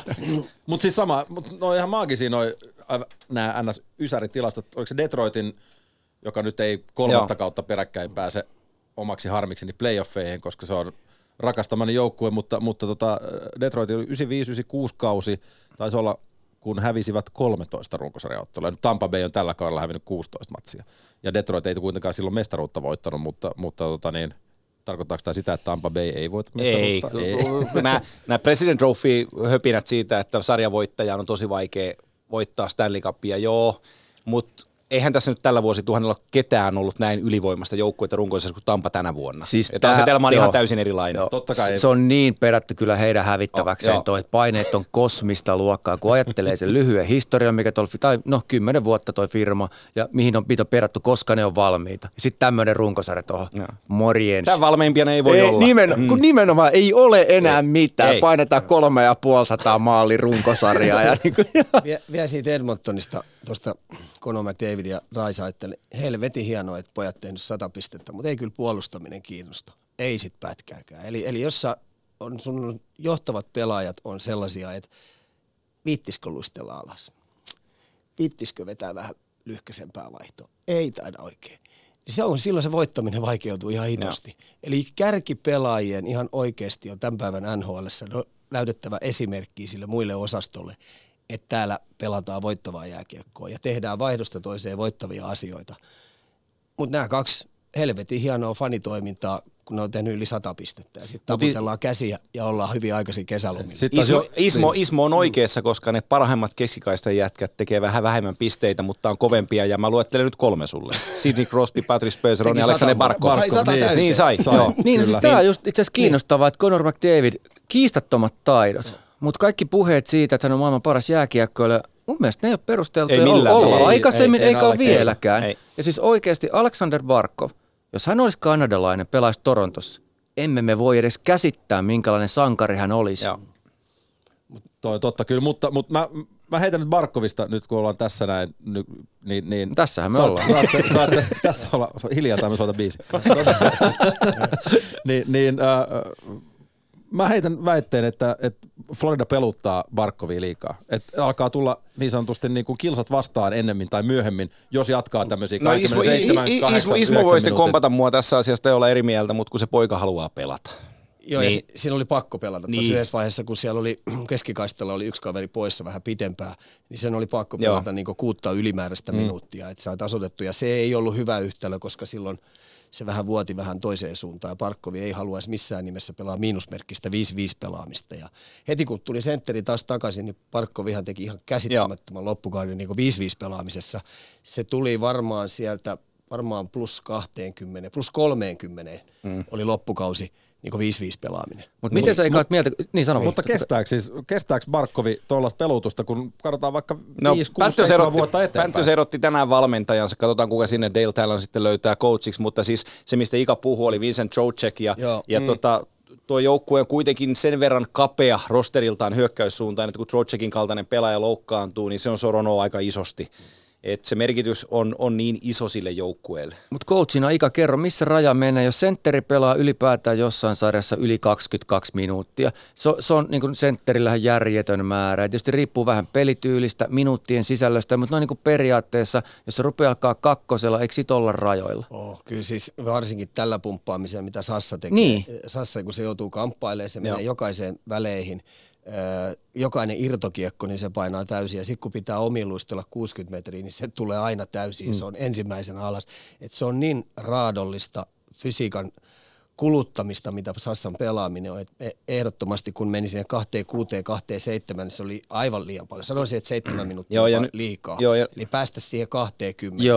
Kun sä joudut vielä alivoimat ottaa. Mm. Kaikki tärkeät aloitukset, ne on ihan oikeasti aika kova kaksinkamppailun vääntämistä. Joo, ja nyt mä otan, otan siihen jatkoon vielä tähän teidän erittäin hyvään keskusteluun, että kuitenkin se kahdeksankymmentäkaksi ottelua runkosarja, jonka jälkeen kun mennään purtuspeleihin, pitäisi alkaa pelaa. Niin, niin, niin, niin. Jolloin voi tulla niitä iltoja, että joudutaan vähän ekstraa kuormittaa. Joo, joo, kyllä. Kyllä, kyllä. Mutta joo, okei, tota niin, eikö me tässä olla nyt neljäkymmentä minuuttia paketoittaa, niin kuin sanotaan, runkosarja vähän sivuvaunuillakin läpi. Lähdetäänkö niin, nyt kotiin? Niin, lähdetään kotiin, tuossa tunti kaksikymmentä minuutin kuluttua, mutta, mutta mun mielestä on hyvä aika ottaa tota niin, välitunnarin kautta katseet eteenpäin ja, ja playoff-taistelupareihin ja perkaa niitä, ettei meillä vaan tule kiire, ja Tomi Seppälä otetaan myös tuossa hetkisen kuluttua, annetaan, annetaan hänen pitää ruokatuntia vielä vähän aikaa ja, ja pyykkiä suupielet. Yle Puhe. N H L-ilta. Tämä on mahtava tämä meidän tunnari. Meillä on kyllä yksi pikku yllärikin siellä vielä tuohon äänimaailman suhteen, mutta laitetaan se vasta loppuun, ja, ja se tulee sen takia, koska täällä ratin takana on voimavalta ja kunnia, mutta, mutta tota niin, ensimmäisen, kierron joukkueet, ensimmäisen kierroksen joukkueet, niin, niin lähdetään nyt liikkeelle tämmöiset. Tämä nyt ei missään ihmeemmässä järjestyksessä, mutta, mutta tota niin, Tampa Bay Columbus on yksi ottelupari. Kaikissa, kaikissa player-joukkueissa suomalaista väriä. Se on musta aika kivaa. Ehkä kaikkien aikojen N H L-kausi, niin kuin Tuomaskin taisi tossa jo tota niin, viitatakin aiemmin.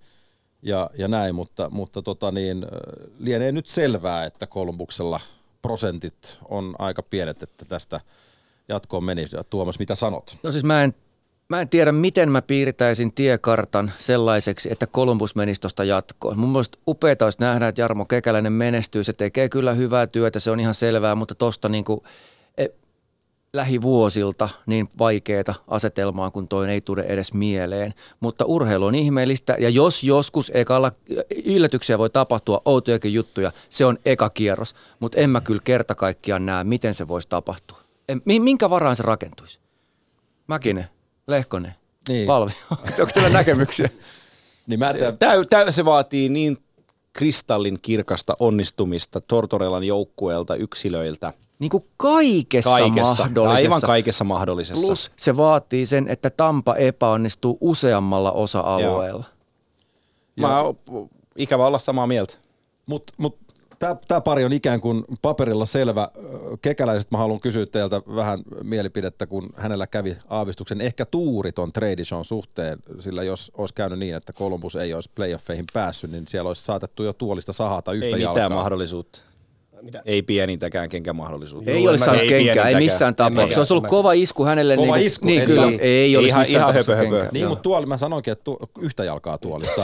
Tuolihan on, se riippuu tuolista, niin kolmella jalalla pysyy aika hyvin ja sitten silloin voi vähän keinoa suuntaan tai toiseen. Mutta. Tämä on mielenkiintoinen tämä Columbuksen ryhmä, koska Tampa tulee vastaan, niin mä haluan nähdä, että mä mennään kaikki vaihdot katsoa Joo. tosi tarkkaan, koska tässä on sellaisia arkoja pelaajia tässä Columbuksen joukkueessa, jos Tortorella menee sitten vatinuriin. Kuten?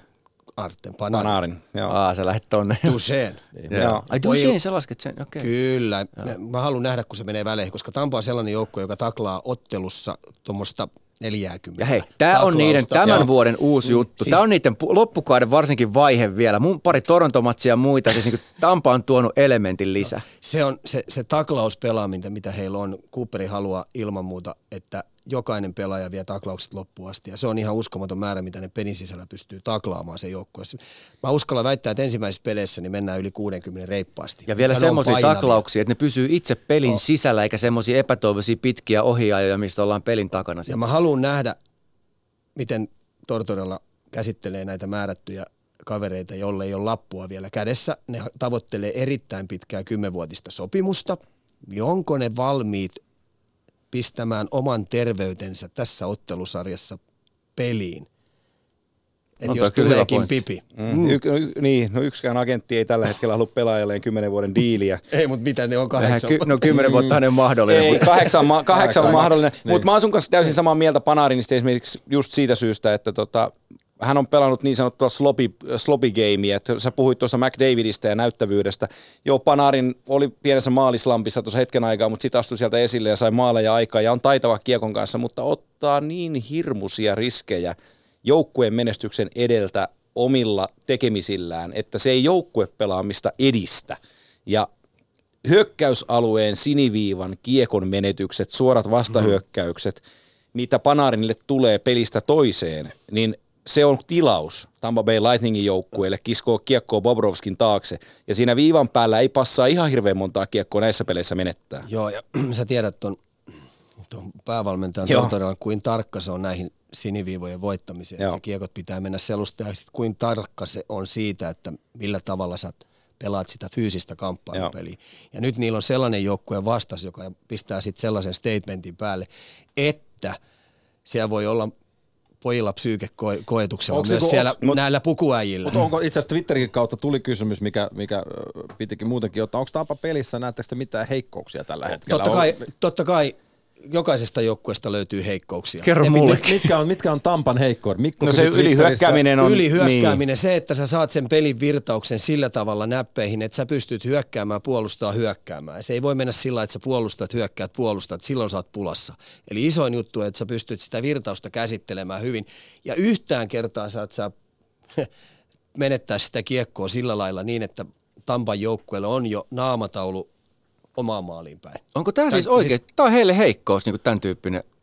Okei, mä en ole kyllä. Kun no, se heikkous siis, täytyy kaivaa, no, niin mä olen ihan täysin samaa mieltä. Jotain pitää okay. kaivaa niin. sieltä ehdottomasti. Joo, en olisi pystynyt. Duchesne ei tietenkään nyt huono hanke, tai se on se Panarin, Duchesne, Atkinson ilmeisesti se, se Columbuksen, sanotaanko, kenttä, mikä, mikä niitä pelejä voittaa pääosin. On, mutta mu, mu, niin, mu, niin, mut tässä sarjassa heidän tärkeimpiä pelaajiaan on, on Josh Anderson, Boone Jenner, Nick Foligno. Joo.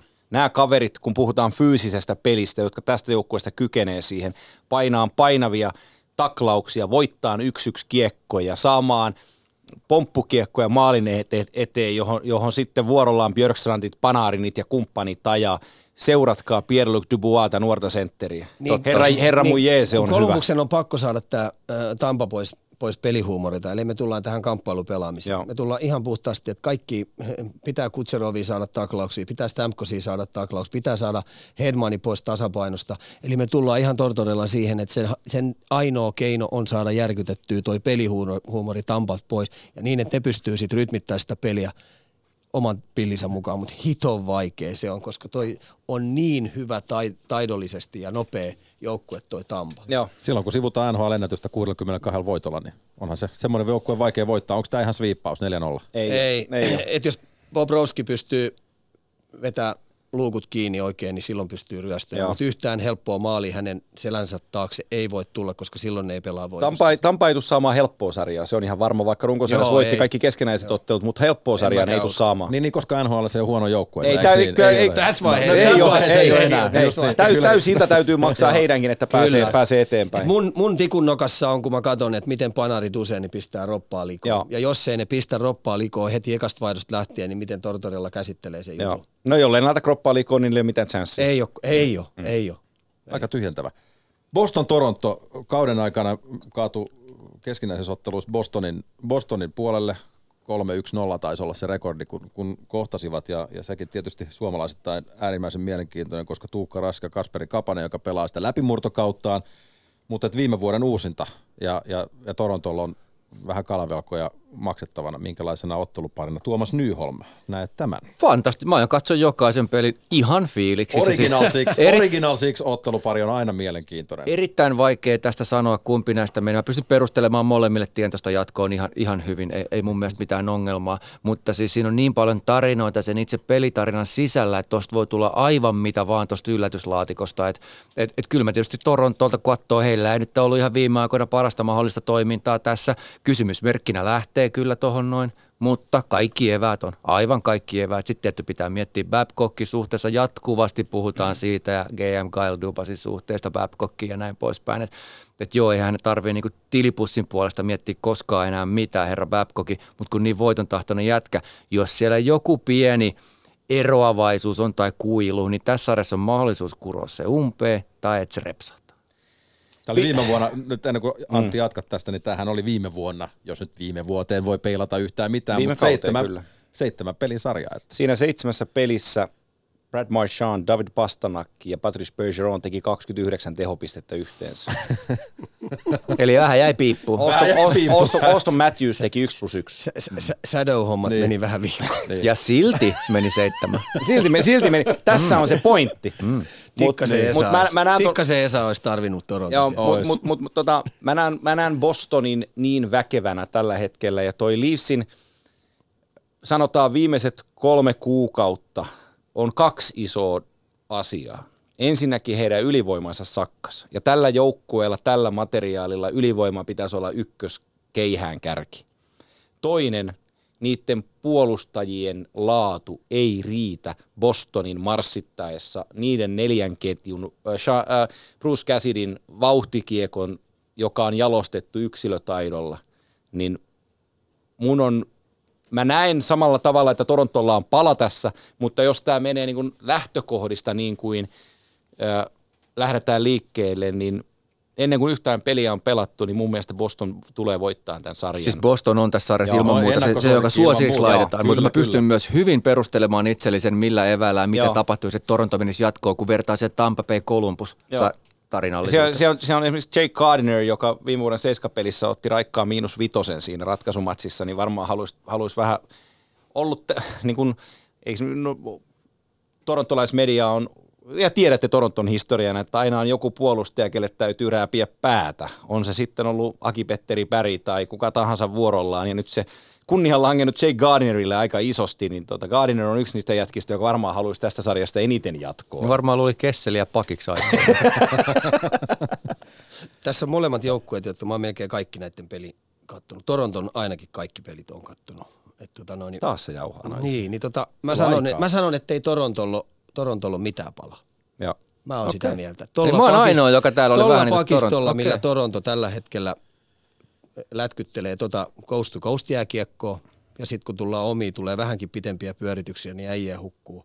Ja nyt kun maalivahtikin ei ole ollut ihan, ihan tikissä, niin kyllä mä en näe kyllä mitään sellaisia juttuja, että Toronto pystyisi haastamaan näin kova joukkue, mitä tämä Bostoni on. Jos Bostoni pelaa sitä A-plus-peliä, se on niin kova, se on noin, niin nopea. Sitten kun niillä on vielä sellaisia jätkiä, se on jotka se, se, pystyy heiluttaa mm, häkkiä, joo. jos vähänkin annat niille saumaa, niin ne heiluttaa kyllä kovalla niin, tavalla. Toisa- on, on, on, on, on. Kolme, kolme semmoista suht vahvaa ketjua kuitenkin. Jotka... Mutta siinä on, siinä on sellainen näkökanta, että kun se numero neljäkymmentäkaksi A rinnassaan David Backes, kun pudotuspelit alkaa, niin se on, vaikka se ei ole kannua nostanut kertaakaan, niin jos mä olisin G M ja pudotuspelit alkaa, mä haluaisin aina Backesin mun joukkueeseen, koska se tulee rullaan niitä pakkeja ylitte ja alitte. ja kun sä haet kiekkoa kulmasta, niin nelikakkoinen on siellä, niin se kolaa sut sillä, että sä et tiedä, missä on itä ja länsi. Ja sarja on seitsemän peliä. Jo. Niin. Joo, ne on saanut vähän huilautettuakin oh, määrättyjä jo, jätkiä oh. Bostoniin, että ne pääsee kyllä. Marchand mielestä... on huilannut kaksi viimeistä niin. Ja Pöysär on huilas nyt ja... ja, ja... Se on hyvä jääkiekkojoukkue oh. tuo Boston, ja sit pelaa makeet lätkää. Ja sit sä voit, yrit, sit sä voit yrittää mennä maalin eteen, kun Chara seisoo siinä. Että, ei ole nimittäin tilaa. Et tulee, ellei, ellei sitten toi Babcock oikeasti keksi jonkun, jonkinnäköisen käärmekeiton ja syöttää niille taktisesti jotain, mutta niiden täytyy pystyä peittämään tuo huono pakisto, joka ei pysty ruokkimaan tuota ketjuosastoa Joo. sillä lailla, mitä Babcock haluaisi. Joo. Mä näen Bostonin joukkueena idässä, joka pystyy laittamaan Tampan koville. Samma här. Eli siellä on niinku tavallaan sellainen... Toisen kierroksen poten- battle. Niin, mm. niin potentiaalinen niinku Boston joukkueena, joka just nimenomaan... Joo. Siin, se on niinku riittää matsku siihen Tampaan, mutta äh, Washington Carolina. Ja, ja tietysti siinä kiikarit kääntyy ihan selkeästi suomalaisittain Aho ja Teräväiseen, jotka pelaa ihan maagista lätkää. Ja mä jotenkin rakastan Sebastian Ahoa, vaikka hänen... hänen totani, haastattelun, kun katsoo, niin hän ei kiinnostaisi yhtään kenelläkään jutella. Hän haluaisi vaan lähteä hallilta kotiin, ja se on niin kuin siinä hienossa, hienossa pohjoissuomalaisessa persoonassa on semmoinen suomalainen introverttius, mitä täytyy rakastaa, mutta silti Carolina, joka pääsee playereihin pitkästä aikaa, milloin oli viimeksi? Kymmenen vuotta, vuotta taukoa. Kymmenen vuotta taukoa ja hallitseva mestari, niin tässä on niin kuin tosi maukkaat asetelmat. Niin, tota, viikon olisin... saavat pelata playoffia. Ai, siinä siellä on noin kyyninen. Sori, sori. Washingtoni on pahin mun mielestä tälle Karoliinan jääkiekkojoukkueelle. Ja kun ne tekee sitten kotiläksys Washingtonin kanssa aika hyvin, niin siellä on määrätyt pelaajat, jotka on sitten jatkuvan taklausuhan alla. Että ne joutuu kiekollisena ja kiekottomana ottamaan järjetön määrä taklauksia vastaan. Mä puhun nyt Ahosta, Teräväisestä koko mm. aika. Et, et joku voi tehdä kotona, kun katsoo tätä peliä, niin tikkukirjaimilla pistää, niin mä uskallan väittää, että siellä on kaksikymmentäviisi kolmekymmentä fyysistä kontaktia tulee molempiin. Niin, mä otan molempiin, niin, niin se ma, tarkoittaa ma, sitä, että kyllä, kyllä oikeasti sun täytyy pystyä siinä ruuhkapussissa sitten pelaamaan tuloksellisesti tosi hyvää jääkiekkoa, niin kuin Aho ja Teräväiset. Mutta miten se, miten se Carolina syvyys? Kattoo ketjuketjulta.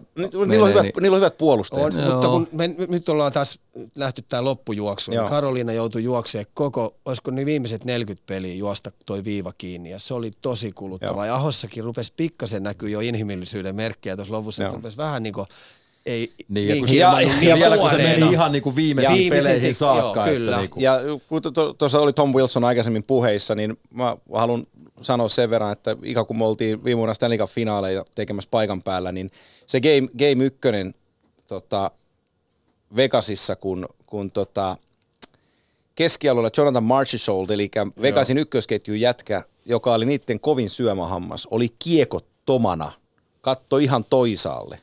Ja Wilson rullasi siitä ylitte. Kyllä. Ja sai, ja sai muuten sen kaksi peliä. Mutta tota, se mestaruus jaettiin siinä taklauksessa. Se ykkösketju Vegasilta ei pystynyt. Marchessault tuli takaisin sen jälkeen, seuraavaan huilasku yhden pelin tuli sitten takaisin. Vilkuili koko ajan olkiensa ylitti, ei uskaltanut pelata kiekolla yhtään. Tämä Washington on niin fyysinen joukkue kanssa ja ne oikeasti tekee, tekee tota noin, sitä fyysistä suorittamista, niin mä niin kuin toivon ja... Ja, ja, ja rukoile melkein, että tota, no, niin Aho oikeasti pystyy pelaamaan niin laadukasta Joo. peliä, että se saisi, koska Ahon täytyy onnistua, Teräväisen täytyy onnistua, muuten Karoliina ei ole mitään. Joo, mutta se on semmoinen oh. homma, nyt siis arvostan Joo. kaikkien näkemyksiä, mutta Aho ja Teräväinen, miten, se, eihän ne, niin kuin, miten ne pystyy pysäyttämään Washingtonin? Niinpä. Ei siellä mm. ole mun mielestä hyökkäykseen tarpeeksi laatua, ei kerta kaikkiaan ole. Ja no, vähän osa niistä on ruvennut, kun nämä vähän isommat ja raskasiakaiset, ne on ruvennut vähän väsähtää tässä näin, että sen takia niin niin, katseet kiinnittyy joo, niin tiiviisti, että pystyykö Aho ja Teräväinen siellä on, siellä on tuhoamaan Stanley niin. Cupin mestari. Siellä, siellä, siellä, on, siellä on sellaisia jätkiä kuin uh, Warren Fogle, Michael Furland, jotka pystyy fysiikkaan vastaan, joo. ja heidän täytyy sitten oikeasti olla pommikoneita ja tehdä sitä tilaa siellä. Mä tykkään Nino Niederreiterista, se on löytänyt itsestään paljon uutta, kun tuli sieltä Minnesota hautausmaalta pois. Miten ihmeessä? Mutta mut Washington, mut, mut Washingtonilla on se, että jos me katsotaan viime vuoden rania, mm. niin se joukkueen paras pelaaja on numero yhdeksänkymmentäkaksi.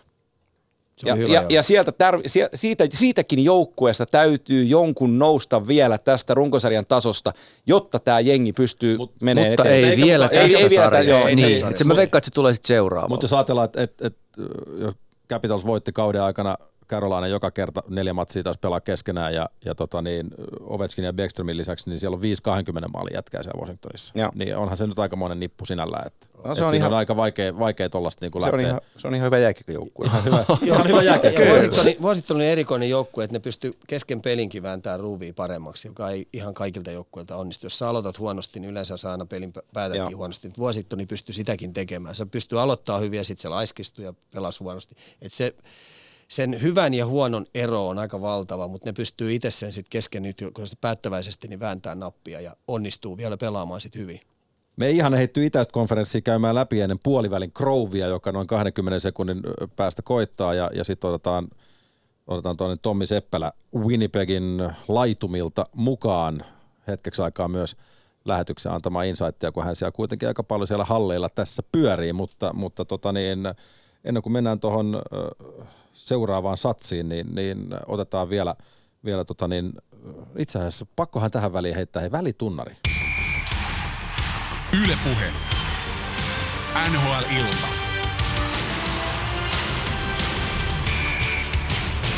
N H L-illan studiossa siis Juha Valvio ja, ja asiantuntijoina Ika Lehkonen, Antti Mäkinen ja Tuomas Nyholm. New York Islanders ja Pittsburgh on, on kans ihan kiva ottelu pari suomalaisittain, Filppulat ja Komarovit ja kumppanit. Ja, ja mä heitän tähän sellaisen, että vaikka Islandersissa puhuttiin, tai puhuttiin Islandersista aiemmin, niin, niin silti ne on niin kuin, pitäisikö niiden olla näin hyviä, kun ne nyt on tällä hetkellä? Mua ei Eka. yllättänyt, kun ne sai Filppulan sinne ja Komarovin. No, Kaksi niin, maalia viime yönä muuten, by the way. Niin, tietysti. Surkealta mieheltä, joka ei osaa peliä puolustussuuntaan lukea ollenkaan. Maali on ottamaton huonosti. Kuka näin on sanonut? Mutta onko Islandersin vaan ja ainoastaan Barry Trotzin tavallaan kädenjälkeä, tämä Islandersin peli tällä hetkellä? No ja Mitsko on, siellä tekee maalivahtia ja puolustuksen kanssa hommia, niin siinä on kaksi sellaista taikuria. Niin siis se on äärimmäisen tarkka Trotsi siitä, millä tavalla puolustetaan. Millä tavalla. Se haluaa, että se joukkueen kaikki jäsenet on sitoutunut siihen puolustuspelikonseptiin, mitä hän vie eteenpäin. Ja, ja sen takia esimerkiksi mä otin tämän Komarovin, Komarovin ja tuon Filppulan esimerkiksi, koska nehän on hyviä pelitapa-esimerkkejä. Ne ei koskaan kiekollisessa hyökkäyspelissä halua edes voitolla leikkiä. Ne tekee aina järkeviä ratkaisuja ja sitten ne on molemmat aika jäähyttömiä pelaajia. Eli just sellainen pelaaja, mikä Trotsi on halunnut. Kokeneet kaverit, joka pystyy, kun siellä on myös vähän nuoria kokemattomia pelaajia paljon, niin on pystynyt omalla tekemisellä auttaa joukkuetta voittaa. Et mua ei yllättänyt, eikä yllättänyt se, että ne on yhtäkkiä ruvennut vähemmän päästään maaleja. Ja veskarit on ruvennut näyttää paremmilta. Joo, ja siis vuosien, vuosien saatossa sanotaan näin päin, että Islanders ei ole ollut Penguinsille mikään unelmavastus. Siellä on aikaisemminkin tämän vuosituhannen kymmenen puolella ollaan pudotuspeleissä kamppailtu pitkiä ja raakoja sarjoja. Ja tota, ne kaksi kotipeliä Coliseumilla, kun tuo sarja lähtee liikkeelle, niin siellä ei ole Pittsburgh Penguins kannattajana kiva olla Colisiumin tota, lauteilla. Niin modernin Coliseum. Niin, niin toi, on, toi, on, toi, toi on tosi, tosi hieno sarja. Mä tykkään niin kuin ennakkoon Lu, niin, ja siis ihan Islanders hirveästi. Kuitenkin tällä hetkellä niin kuin idän johtava kiekkobrändi. Et, et, ei siellä niin kuin Rangers on sukeltanut jo vuosia alaspäin ja, ja ei siellä Devilsissäkään mitään ihmeempiä sinällä ole tapahtunut. Tämä on, on niin kiva keitos, hyviä pelaajia tämä, tämä Islandersin joukkue, että mistä mä tykkään. Täällä on kaverit, jotka pystyy tekemään maaleja, erittäin hyvä, hyvä, hyvä haju, heiluttaa häkkiä. Sitten täällä on tätä fyysistä osastoa. Pakistossa on sellaisia kavereita, jotka pystyy fyysisesti pelaamaan ja liikuttaa kiekkoa. Tämä on hyvä keitos pelata hyvää laatulätkää. Tämä, tämä tulee ratkeamaan kyllä pieniin juttuihin, koska Pittsburghilläkin on todella hyviä pelaajia siellä. Ja nyt kun Malkin on terveenä ja Letankin on ilmeisesti terveenä, niin, niin, niin tästä tulee todella mielenkiintoinen sarja. Ja tämä tulee ratkeamaan niin kuin pelillisiin juttuihin, ei tähän mikään, mikään sota tule ole, tai taistelu tai vääntäminen tai tappelusarja, vaan kyllä tämä ratkee semmoiseen taktiseen hyvään vauhtilätkään. Mä odotan sitä lausetta. Kumpi pystyy pelaamaan niin kuin neljän rotaation parempaa lätkää. Mä odotan sitä lausetta, että Crosby sulaa kovissa peleissä sitten jo heti tähän alkuun. Joku sen sanoi jossain vaiheessa kuitenkin, ja siis Tuomas Nyholm, Tuomas Nyholm pudistelee päätään. Mä pidän jokavuotisen Crosby-puheenvuoron kohta jo. Toistoon opintoja näitä. Mutta odotaan täältä hyvä ystävämme Tommi Seppälä linjoille. Pitäisi olla... Onko hän siellä? Ei ole. Ei ollutkaan niin hyvä ystävä. Hän laittoi luurikin. Nyt on, tehdään niin, että me kaivetaan Tommi, Tommi sieltä niin, ilmoille seuraavaksi, mutta mut sä voit nyt Tuomas pitää sen Crosby-puheenvuorossa tässä, ole hyvä. Mä sen joka vuosi pidän. Ultimaattinen voittaja. Miten ihana jääkiekkoille. Sadan paunan kausi, taas en mä oikeasti pidä se samaa Crosby-puheenvuoroa. Sen sijaan mä sanon, sanon siitä, että tämä sarja Islanders Pittsburgh, erittäin vaikeahan tota on ennakoida. Voi käydä mitä tahansa, mutta ajatelkaapa näin päin. Jos kävisi niin, että Tampa putoisi tuolta idän puolelta, kuka olisi sen jälkeen niin kuin ykköshorse? Boston. Niin. Vai löytyisikö kuitenkin Bostonille haastajakin tuolta sitten Capitalsia, Penguinsia, ai kuka tuolta jatkoon meneekään, mutta pointti on sitten se, että sen Tampan jälkeen mun mielestä melkein Joo. kaikki tarinat on perusteltavissa ja jollain tapaa nähtävissä. Eli siinä mielessä meillä on mieletön toi idän puoli, että markkinajohtaja Tampa kyllä, mutta kaikki nämä muut, ja me, me, me emme tiedä. Ja, mm. ja me kaikki tiedetään se, että... että Veskari on liki se satapinnaa sun joukkueesta ja Robin Lehner pelasi todella hienon runkosarjan. Thomas Greiss pelasi tosi hienon runkosarjan, mutta me tiedetään, että Matt Murray on kaksinkertainen Stanley Cup -voittaja ja se on aina parhaimmillaan silloin, kun pelataan isoja pelejä. Niin Lehnerin täytyy biittaa Matt Murray tässä sarjassa. Ja monen muunkin pitää Joo, pystyä oma vastinkappaleensa kyllä, kyllä hoitamaan. Koska me, me, me ollaan tätäkin samaa viulua, me ollaan soittu monta vuotta, mutta kun mennään pudotuspeleihin ja sulla on kahdeksan seitsemän seitsemän yksi kahden ekaketjun senttereinä, niin morjes. Ja tähän se juuri rakentuu, kun se rakentuu aina tuohon. Ne on niin monta kertaa sen näyttänyt, että kuka tahansa siihen tuleekaan, nuori mies, vanhempi mies, ne voi uskoa siihen. Ne on automaattisesti vankkureiden kyydissä. Joo. Ja sitten taas Islandersin osalta upea kausi, hieno vuosi ja toivon tuolle firmalle pelkkää hyvää, koska siellä on selvästi palikoita oikeassa asennossa, mutta me ei yhtään tiedetä pidemmällä tähtäimellä. Ensi vuonna voi käydä mitä vaan. Se, mikä mun silmissä luo uskoa, on se, että siellä on johtoportaassa nyt semmoisia henkilöitä. Lou. Niin, ja ne ei yleensä niin vetele silleen puolivillaisella ei. Siellä päin, että tehdäänkö kunnolla, jos ruvettiin kerta tekemään. Tosi iso asia. Torontolla pantiin kuntoon ihan samalla tavalla, ja se on se, mitä Oilers tarttisi. Nämä vanhat laahukset, kahdeksankymmentäluvun Edmontonin nämä mestarijätket, kaikki nämä helvettiin vaan. Älä nyt, Älä nyt viitti, sä, mä olin jo poissa. Mä... Putosin tuoliltani melkein. Kyllä okay. vanha, vanhalle Edmontonille pitää aina antaa. Vanhalle Edmontonin jätkille aina oma ruutu, mutta ei välttämättä... Jatkakaa siellä pudotuspelien ulkopuolella sitten.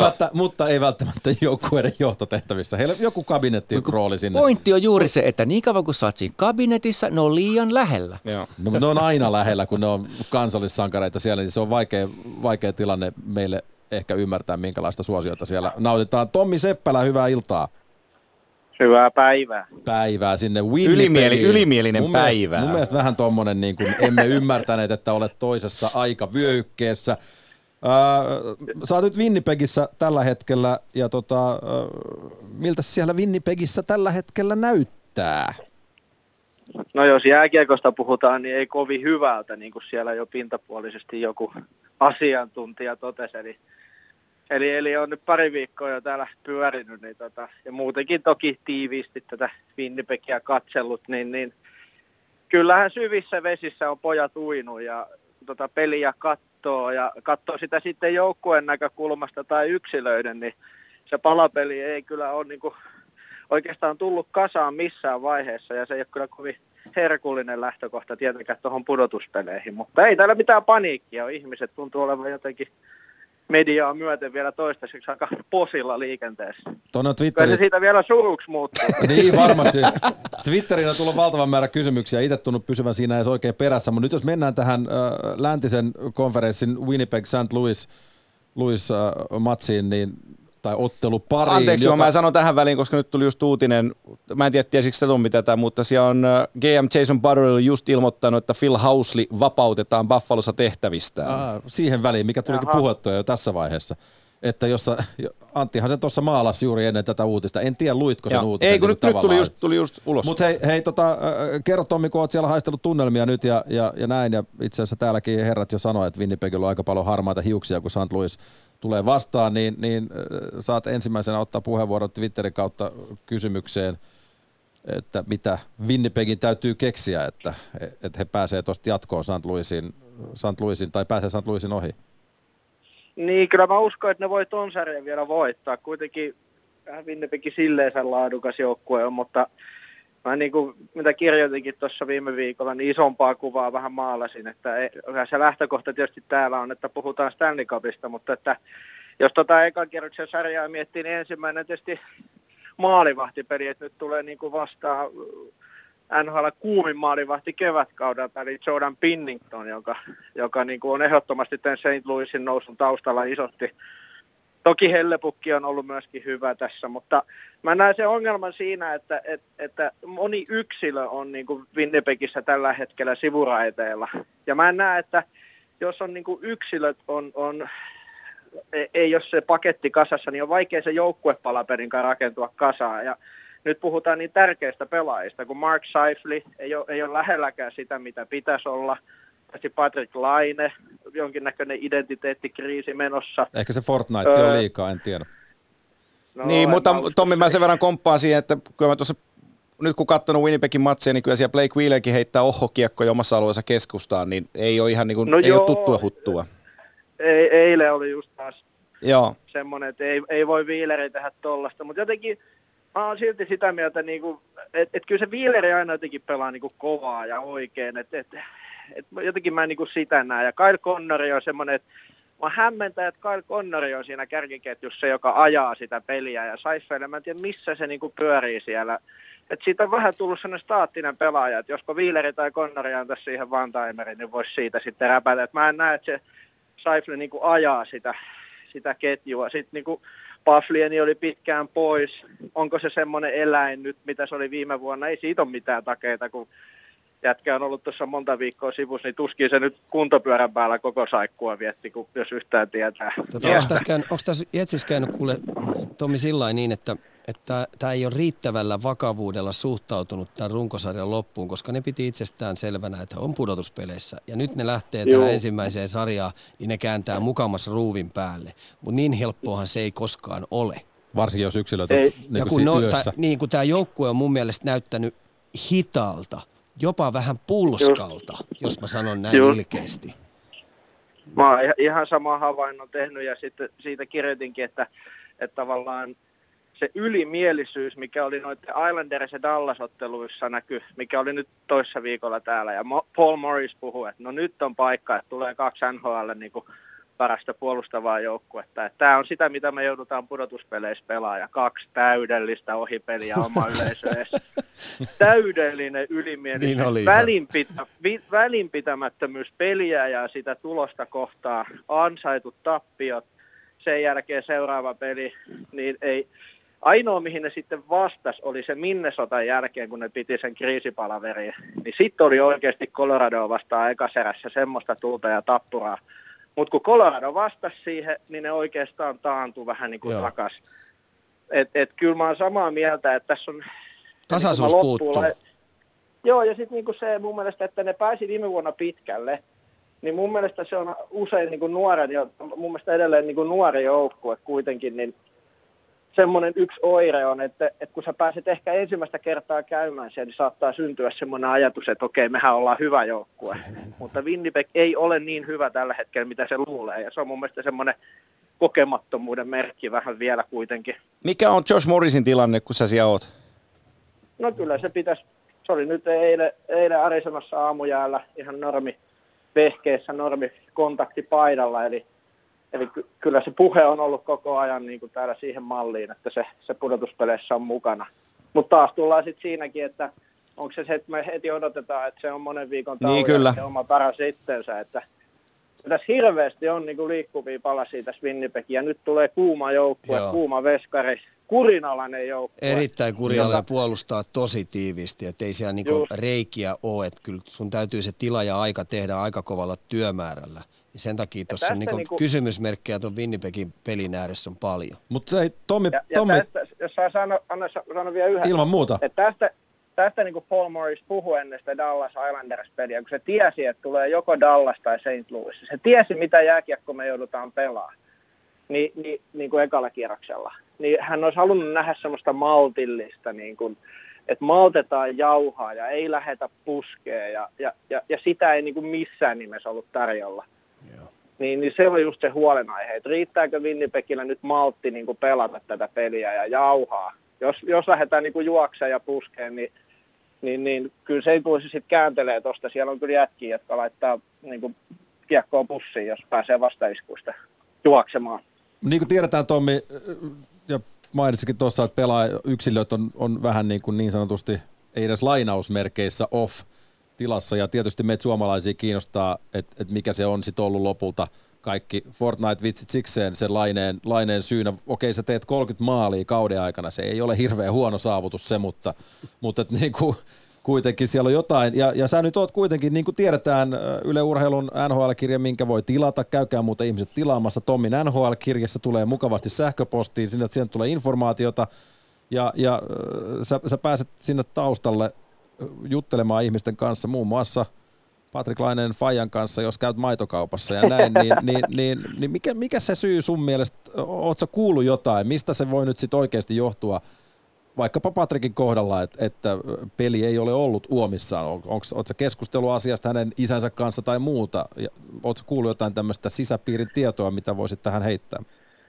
No ei mulla nyt kyllä mitään sisäpiiriskuuppia on, mutta että hän on hämmentävä pelaaja, niin kuin tuossa listasin top viisi eilen parhaat suomalaiset, niin mietin just siinä, että on aikoja, aikoja eletään, kun kolmenkymmenen maalin jätkä ei mahdu listalle, että, että onhan se potentiaali ja tollainen, mutta heikko kausihan tämä oli ja kyllä se jotenkin näyttää, että, että hän on todella väsynyt henkisesti, ei, ei että kyllähän hän vitsailee välillä tuo kopissa noille paikallisille toimittajille. Joku saattaa kysyä, että, että saako jutella, niin se saat, aiemminkin saattanut heittää, että ei, ei saa. Ja nyt se näkyy, että se on enemmän tosissaan. Jotenkin huokuu semmoinen, että on, tiedätkö, henkisiä voimavaroja on viety todella paljon nyt tämän kauden aikana. Että varmaan on itse prosessoinut tätä tilannetta, mediasta on tullut painetta. Ja se kokonaispaketti on, me puhutaan vasta kaksikymmentävuotiaasta niin kuin ihmisestä, jonka niin kuin työkalut käsitellä niin kuin tämmöistä tilannetta tällaisella markkinalla, oma peli täysi haussa, niin kyllä mä oon sitä mieltä, että niin kuin se, että senkin kirjoitin, että jos Laine sen vielä kääntää päälle tämän kauden puitteissa, niin se on niin kuin ihan massiivinen suoritus ja osoitus niin kuin henkisestä kapasiteetista. Että kyllä tämä on ollut hänelle niin kuin henkisesti armoton niin kuin rypistys ja, ja se niin kuin näkyy jotenkin hänestä. Sitten hän puhuu niin kuin kokonaisvaltaisen pelaamisen opettelusta ja hän haluaa tuoda pöytään muita asioita. Mä oon sitä mieltä, että se on pikkusen nyt se identiteetti hukassa. Hän on ehkä ajautunut miettimään ja pelaamaan ja se semmoista peliä, mikä ei sit kuitenkaan ole ehkä hänen sitä omaa peliään. Ei ehkä näy sitä viimeistä kiimaa ratkaista ja ottaa laukauksia. Musta tuntuu, että hän syöttää paljon tällä hetkellä sellaisista paikoista, mistä hän on aiemmin niin kuin hakenut maali. Et jotenkin semmoinen identiteettikriisi ynnä henkinen väsymys niin kuin hänestä huokuu, mikä on niin kuin täysin inhimillistä sit kuitenkin, on niin nuori pelaaja. Ei ole kivaa pelata lätkää. Eikö se nyt ole selvää, että silloin jos ei ole kivaa pelata, niin, niin silloin on aika vaikea tehdä tulosta, vai mitä sanoo Ika? No si- siltä... Ei, anteeksi, jos keskeytä, mutta siltä se niin kuin näyttää, että se lätkä ei ole hänelle tällä hetkellä mitenkään niin kuin järkyttävä hauskaa. Niin siis, siis Winnipegissä on sen hyvä puoli kuitenkin, että ne on voittanut riittävästi pelejä. Tässä on taas vielä karmeempi, että ne ei olisi pudotuspeleissä ollenkaan. Niin nythän Patrikki pääsee heittämään tämän roskakoriin tämän kauden, ja se on silti tintas kolmekymmentä maalia. Ja kumminkin, mm. ku, kuitenkin puhutaan minäkuvan kehittämisestä koko aikaa. Kaksi, kolme vuotta vielä lisää, niin sitten hänelle tulee se oma, oma minäkuva vahvistuu riittävästi, että minkälainen hän tulee niin kuin isona miehenä ole, koska hän on vielä nuori poika. Ja nyt hän sai nuorena poikana heitettyä tämän runkosarjan roskakoriin, ja nyt alkaa freshin. Ihan puhtaalta pöydältä lähtee painamaan. Hän on yksi niistä pelaajista, joka pystyy pelastamaan koko kauden sillä, mitä tekee pudotuspeleissä. Kyllä. Ja tota, mulla jäi jännä, jännästi korviin soimaan, puhuttiin puhelimessa vähän aika sitten, niin se, hän lopetti puhelun sanomalla, että mä sanoin, että tsemppiäs, että hei, sä tiedät, pojat pelaa syksyllä, miehet keväällä. Tuomaksella oli joku... No nyt on kyllä niin paljon kiekkoromantiikkaa sit ilmassa jo, että kannattaa, no kannattaa, kannattaa muistaa se ihan se iso kokonaiskuva. Patrik Laineen ja Winnipeg Jetsin välinen suhde ei ole puhdas. Siinä on säröjä, ei missään tapauksessa, kun ajatellaan jatkosopimuksia. Niitä miljoonia, mitä täällä otsikoissa on puhuttu, ei tulla näkemään. Sopimus, jos sellainen syntyy, niin se tulee olemaan lyhyt. Ja pidempää suhdetta tällä kaksikolla ei tule olemaan, ellei tapahdu jotain merkittävää. Eli tässä on niin kuin realiteetit. On täysin mahdollista, että se jätkä pystyy täräyttämään tuohon aivan minkälaisen pudotuspelille kun tahansa, koska potentiaali siellä on. Todennäköisyydet ei mielestäni ole sen puolella, mutta se ei puhdistu yhdellä keväällä, koska mitään takeita siitä, että ne pääsee mitenkään kovin helposti siitä sopimuksesta yksimielisyyteen. Ja sitten ruvetaan katsoa, että mikä on pidempi juoksu tämän kaksikon välillä ja tuleeko trade ja kaikki nämä. Siis tämä on realiteetti. allekirjoitan. Jos vielä jat, jat, jatkaa tuohon, niin ehdottomasti Tuomassa niin kuin asia ytimessä, vaikka lähtökohtaisesti tietysti haluaisin olla eri mieltä hänen kanssaan. tota, niin, mutta ei siis vakavasti, näinhän se on. Ja sitten edelleen niin kuin vielä tähänkin sarjaan, niin se iso kysymysmerkki on se, että kenen kanssa hän pelaa. Ei Kevin Hayes on missään nimessä ollut Laineelle semmoinen keskushyökkäjä, eikä se oikein toiminut siinä Saifenen ketjussakaan. Ei, ei, et se on se yksi ongelma Winnipegille, että ei ole mitään kakkosketjua tällä hetkellä. Kolmas ja nelosketju on niin kuin illasta toiseen parempia kuin se kakkonen. Niin, nehän on ollut läpeensä parempia tässä viime ajat, kolmonen, nelonen kuin ykkönen Juh. ja kakkonen. Että kyllä se on niin kuin massiivinen ongelma, kun tässä sitten me, sieltä tulee, niin kuin, onhan Saint Louisilla jo ihan erilainen leveys. Sulla on Ryan O'Reillyä ja sulla on Jaden Wirtzit ja tiedätkö, siellä on niin kuin Brayden Sennit ja kumppanit. Tarasenko siihen onhan vielä? Siellä, juu. Ja, ja, ja jos ihan keskikaistaan katsotaan, että et kyllähän Winnipeg on jo match-upien kautta tässä, kolmas nelosketju auttaa, koska ne on niin hyviä, mutta se, että match-upien kautta tulee jo seinä vastaan, jos ei sitä kakkosketjua nyt niin kuin jostakin ala löytyä. Jostain jo ala löytyy ja ne pystyy rupea niin kuin pelaamaan plusmerkkistä peliä. Niin just. Tomi Seppälä, kiitämme, kiitämme tästä, tästä parinkymmenen minuutin pistäytymisestä, vaikka eka laitoitkin luurin korvaan, mutta, mutta me ei katso sitä pahalla missään. Missään nimessä. Pieni tota, muistutus. Pieni muistutus siitä, että älä anna, älä anna odottaa. Tota. Äläkä polta ittees loppuun. Hei, älä missään niin, niin. Muista, muista hei, veliseni. Ota rauhassa nyt, koska me nähdään kohta, niin se on rallia sitten Joo. taas. Ja muist, muistakaa mä, tilata mä, Tommin, Tommin kirje. Yle Urheilun nettisivuilta. Tämä on muutakin kuin teliaa tässä ohjelmassa. Eikä, ei, siis, eikä mennä tuhlaa rahoja ei, niihin muovikoneihin. Ymmär, ymmärtä, ymmärtääkseni edustamani yhtiö Viaplay ja Viasatin kanssa näytetään kaikki N H L:n purtuspelit. Tuli sekin nyt sanottua tähän. Niin. Tommi, kiitos paljon tästä ja, ja tsemppiä Winnipegin Ki- kevääseen. Tsemppi. Kiitoksia itsellenne. Moi. Moi. Meillä on tässä hetki neljäkymmentä minuuttia vielä hyvät herrat aikaa ja, ja me ehditään ihan hyvin katsoa nämä kolme otteluparia vielä ja sitten me ehditään katsoo myös kristallipalloon hetkeksi ja katsoo, mitä tapahtuu sitten. Eli Saint Louis on sellainen, kun nopeasti vielä sanotaan, niin siellä on tosiaan maalivahti ollut kuuma, niin kuin Tommi mm. tuossa heitti, ja, ja ne pelaa todella hyvää laadukasta puolustuspelaamista, ja nyt niillä on ruvennut tuo hyökkäyspelikin rullaamaan, että kyllä Winnipeg saa täyden päivätyön tehdä, jos meinaa niin, tuo mennä, ei, ja Patrick siis, Lainetta tarvitaan juuri. Niin tarvitaan, joo. Ja, ja, ja siis puol- Saint Louisin puolustus on iso ja ilkeä, kyllä. Maalien edustalla ei ole vapaata tilaa, ja sieltä täytyy se vapaa tila kaivaa, ja tällä hetkellä Winnipegin kolmas ja nelosketju menee sinne, mutta ykkönen ja kakkonen ei. Ja mä tykkään asetelmasta, mitä, mitä Ika tuossa sanoit siitä ruuvin kiristämisestä Winnipegin osalta, koska Saint Louis on niin kuin kuumin joukkue tällä hetkellä ja, ja Winnipegin peli on kuitenkin sillä alama- alamäessä. Mutta mä, niin. mä, haluan, mä haluan muistuttaa tässä kohtaa Nashvillein Stanley Cupin finaalikeväästä. Ne tuli purtuspeleihin viimeisenä joukkueena. Ne piittasi Chicagon ulos neljä nolla vai neljä yksi, jonka jälkeen se oli niin rullas eteenpäin. Eli kyllä näitä nähdään. Nähdään, nähdään. Et se ei ole niinku poissuljettua, mutta, mutta, mutta ne vaatimustasot, että näin tapahtuu, niin tässä nyt on käsitelty ne aika pitkälti m- ja, ja ollaan näiltä osin nähdäkseni oikeassa. Ihan hirveän väärin ei voi mennä, jos sanoo, että Saint Louis on yksi Stanley Cupin finalistiehdokkaista. Nyt täytyy muistaa, nyt, mutta nyt täytyy muistaa myös se, mitä Ika sanoi jo aikaisemmin. Saint Louis Blues on juossut myös sitä viivaa pitkin, aika pitkään mm. tässä. Mutta ei ole niin pitkään, että se kuorma olisi tullut aivan tässä loppuvaiheessa. Mm. Ne pysty säännöstelemään, ne pysty näkemään kyllä heille ihan hyvän kevätprojektion jo viikkokausia sitten. Eli ne ei tullut silleen juuri sisään, vaan se nousuhan alkoi jo aikaisemmin ja se on ollut siitä lähtien tasasta väkevää suorittamista.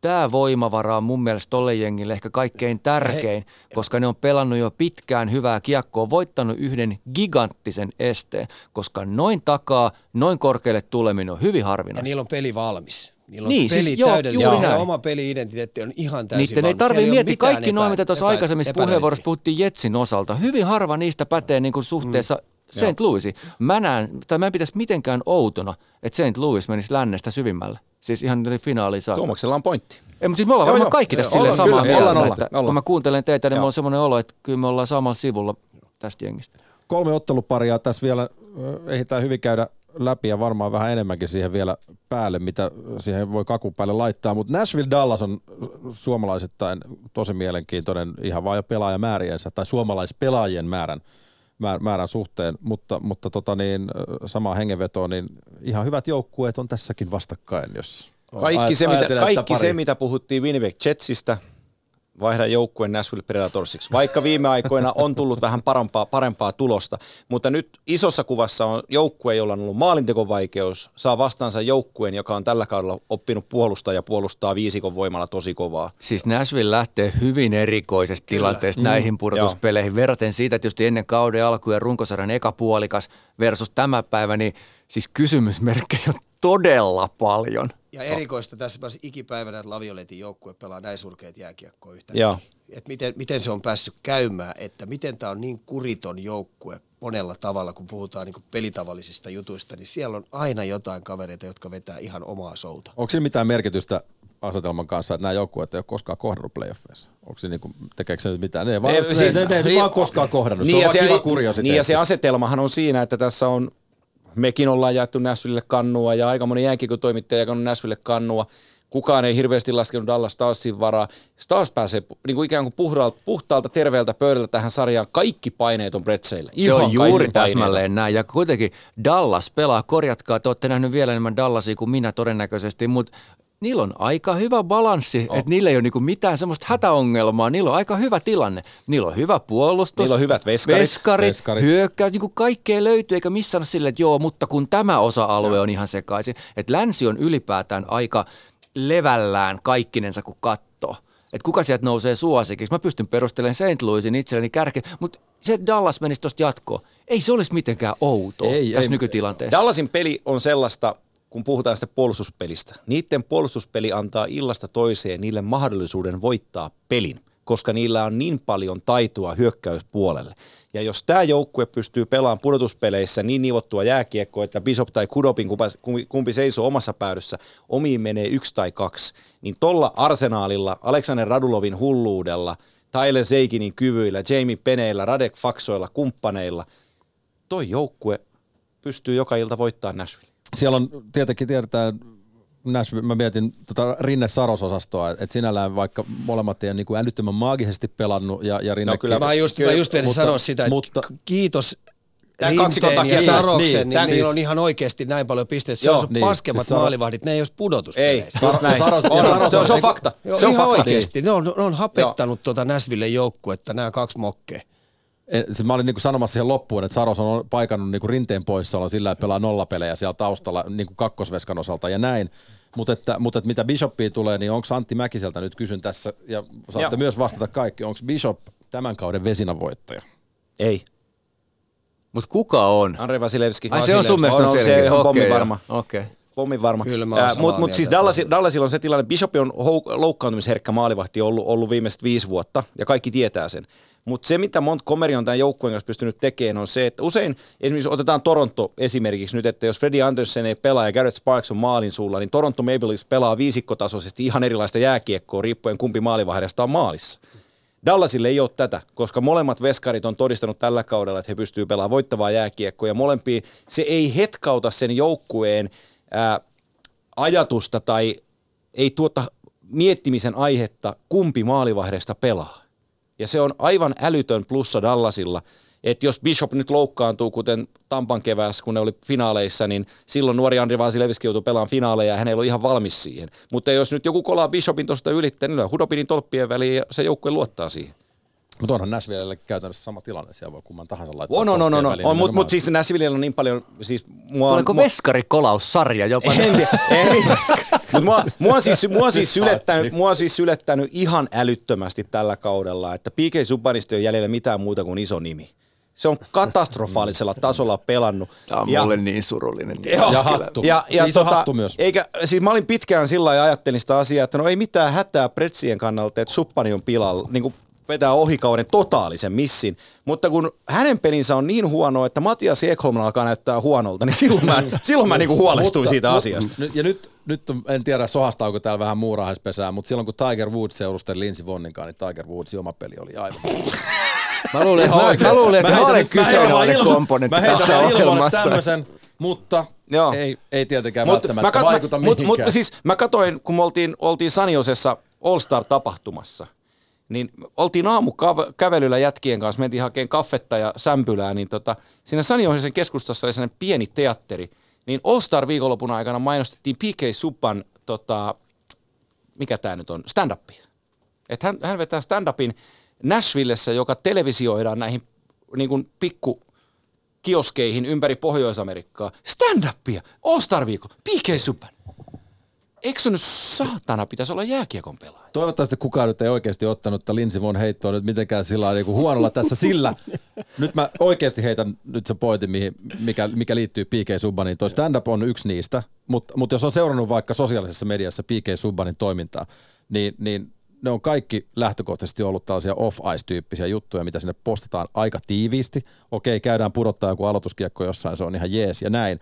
Mutta P K Subban, joka on tällainen niin kuin aika ison profiilin pelaaja kuitenkin, niin, niin mä väitän, että, että se, että hän seurustelee Lindsey Vonnin kanssa, jolla on ollut sellainen kausi, hän päätti uransa ja mediahuomio on ollut siellä, niin se voi käydä jonkun egolle, että esimerkiksi samassa taloudessa on ihminen, jota seurataan enemmän, joka saa Laureus Awardseissa tuolla palkintoja upean, käsittämättömän dominoivan uran, uran takia, ja se heijastuu P K Subbanin pelaamiseen. Niin tässä, ja... tässä me, mä arvostan tätä porukkaa, mikä meillä tässä studiossa on, ja kiitos kuulijoille tuolla, mutta mä heitän Iko, Ikalle tämän jutun, kun Ika on valmentanut kolmekymmentä vuotta, niin Ika tietää tämän asian, että jos sulla on hyvä pelaaja, jonka mindset on kaikkialla muualla kuin jääkiekossa, mm. niin silloin tulos ei voi olla hyvä.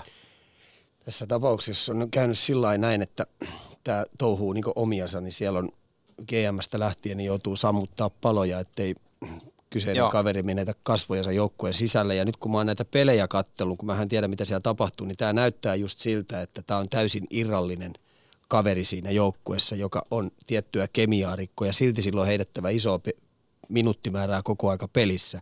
Puhutaan kaksikymmentä.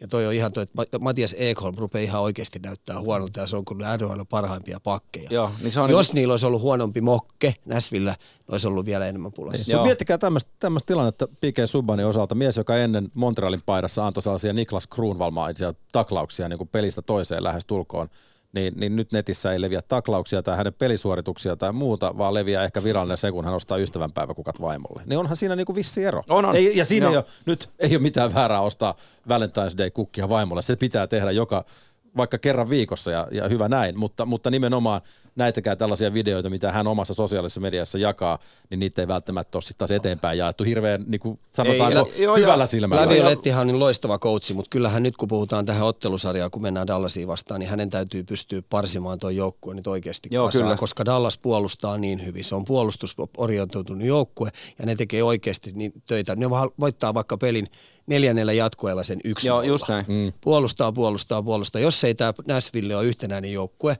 niin Dallas on vahvoilla tässä. Joo. Mun mielestä on niin kuin hienoa, että Dallasin peli on tässä huomissa, vaikka siellä niin kuin omistajatasolta heitetään niin kuin puolessa välissä. Tai oliko se tässä loppukaudesta, kun ilmoitettiin vähän pelaajista, että jotain pieniä... pieniä mutta kato, taisia... kato sekin, Tyler Seguinin statsit. Niin, ja Montgomery on samassa kelkassa. Silloin erittäin tarkka kuri siellä. Hän, hänellä on urheilu keskiössä ja kaikki, niin kuin ajoista lähtien niin pitää olla kristallinkirkkaana kaikilla tiedossa, että miten ne tekee ja toimii. Silloin vaatimustaso on siellä todella Joo. kova ja tähtipelaajista lähtien niin kaikki... Niin Radulov, pistää. Missä saa aamuharjoituksen viidellä minuutilla, niin ei pelannut. Ei pelannut. Kaksi matsi otteluparia jäljellä ja, ja viime kaudella Vegas laittoi homman pakettiin kuudessa pelissä. San Jose Vegas kaksi kaksi nolla kauden aikana, eli oikeastaan aika tällainen, niin kuin, ei välttämättä voimasuhteet, niin siitä, siitä selvii, mutta, mutta eikö San Josen peli on aika alamäessä, jos ajatellaan, verrataan Vegasin suhteen, niin miten näette tässä otteluparissa? Mitkä ovat ratkaisijat? Mä, mä olin valmis heittää heidät bussin alle, mutta tota, mä kuuntelin, niin, mutta mä kuuntelin, kuuntelin, kuuntelin, kuuntelin Peter de Boorin transfer callin ja, ja tota, kuuntelin, kun se puhui ja se puhui tosi hyviä asioita. Ja totta kai sen täytyy löytääkin ne oikeat asiat, mitä se puhuu joukkueestaan, mutta se käytti hyviä termejä, kun niillä on loukkaantumisia ollut päällä, niin se sanoi, että, että heidän joukkueensa pelasi sitä jääkiekkoa, mitä he pystyy parhaimmillaan, parhaalla materiaalilla pelaan tammi-maaliskuun. Ja, ja tota, heidän joukkueensa oli sen stintin N H L:n kuumin jengi. Ja nyt ne on parsinut jätkiä kasaan ja pudotuspelit alkaa. Ja siellä on, siellä on niin paljon hyvää siinä San Josen joukkueessa, että nyt, nyt siis Vegasi on ihan ilmiömäisen kova jengi. Mutta tästä tulee raastavan kova sarja. Ja kaikista hienoin tässä on myös se, että, että ei ole niinku tavallaan mitään isoja, isoja reissujakaan, koska San Josesta Vegasi on aika lyhyt matka vielä, niin Joo. siinä ei tavallaan niinku N S... niitä maan kuuluja bussijalkojakaan kerkeä oikein tulemaan. Tämä on hyvä joukkue, tämä Sanjo, mutta mun katseet kiinnittyy Evander Keiniin. Että jos, onko se miinuspelaaja vai onko se aina plussapelaaja. Jos on miinuspelaaja, niin Vegas menee jatkoon. Joo. Jos hän on plussapelaaja, niin kuin joukkue, joukkuepelaajana, että se pelaa hyviä asioita koko aikaa, esimerkki pelaaja siellä, niin silloin Vegas on tämän, tämän joukkueen kanssa pulassa. Ja, ja jos me sivuttiin tuossa Brent Burnsia aikaisemmin Tuomas siitä, että tota, tekee pisteitä ja tekee maaleja, mutta sakkaa joka pelissä Drew Dowdin sanojen mukaan, ja se, pitää, se on täysin fakta. Niin niillä minuuteilla, mitä Brent Burns pelaa tässä sarjassa, niin yksinkertaisesti ei voi olla keila tai menettää kiekko oman sinisen punaisen päällä, vaan täytyy pelata varma, varman päällä. Ei ole välttämättä otettu sitä pela- joukkuetta, missä se toinen mahdollisesti Norris Trophyn voittaja on, on. Se tulee tietenkin tuossa seuraavaksi, mutta, mutta tota niin, mun papereissa oikeasti, mä nyt tietenkin katson ehkä vielä vähän enemmän tällä tavalla niin kuin silmälasien läpi, mutta, mutta Brent Burns voisi ihan hyvin olla Norris voittaja. Hän on Norris, Norris ehdokas ja mä toivon koko sydämestä, että hän ei voita sitä. Joo, täs, mutta hän voisi olla. Muuta, mm. Joo, ilman vois muuta, mutta se viittaa Torma Giordanoa tuossa siis. Joo, et, et it, tämä Mark niin. Giordanon kausi. Mä oon joskus aikaisemminkin tämän maininnut, aina heti sen Crosby-puheenvuoron perään, että musta olisi kiva, että palkittaisi puolustajaa puolustamisosaamisesta. Joko sitten oma palkinto, ettei aina se seitsemänkymmentä pisteen roveri voita sitä, että pakki on pakki. Niin, pakki ja on pakki. Arvostan pakkia. Niin, niin, että mua ärsyttää, että siellä on semmoinen joku Shea Weber, tämmöinen jätkä, joka, miksei se on Norris joka vuosi mm. ehdolla. Niin tästä San Josesta, niin kyllähän kun tätä rosteria katsoo, tätä nimilistaa, niin tämä on todella vahva joukkue. Niin kun se on Gustav Nyqvist ja kolmosketjussa. Niin, niin ja, ja tämä on semmoinen joukkue vielä, jolla oikeasti nyt se ikkuna on auki, menestysmikkuna. Ne, ne tietää, se on nyt mentävä pelistä numero yksi, pelattava niin laadukasta jääkiekkoa, että ne menee tästä jatkoon. Että Vegasilla on, tämä on todella kova haaste.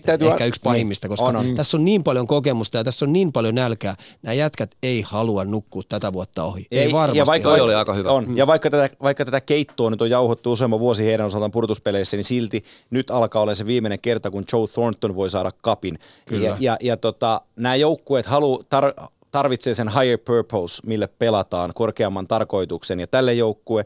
Siis mä sanoin tuossa aikaisemmin, että, että, että se mitä joulupukki on maailman lapsille, niin Joe Thornton on San Joselle. Se on niin arvostettu jätkä tuossa kopissa. Hei. Se on se, semmoinen pala, pala ollut tuolla koko aika, joka ottaa kaikki huomioon tuossa joukkueessa. Ja niillä on varmaan tämä missio, että pelataan nyt numerolla yhdeksäntoista. Ja tuossa tullaan just siihen, että monena vuonnahan oli ihan perusteltua kysyä tämä kysymys, mutta pian tulee ne vuodet, kun se on väistämätöntä, että tapahtuu. Et siis eihän pelaaja pysty vaan...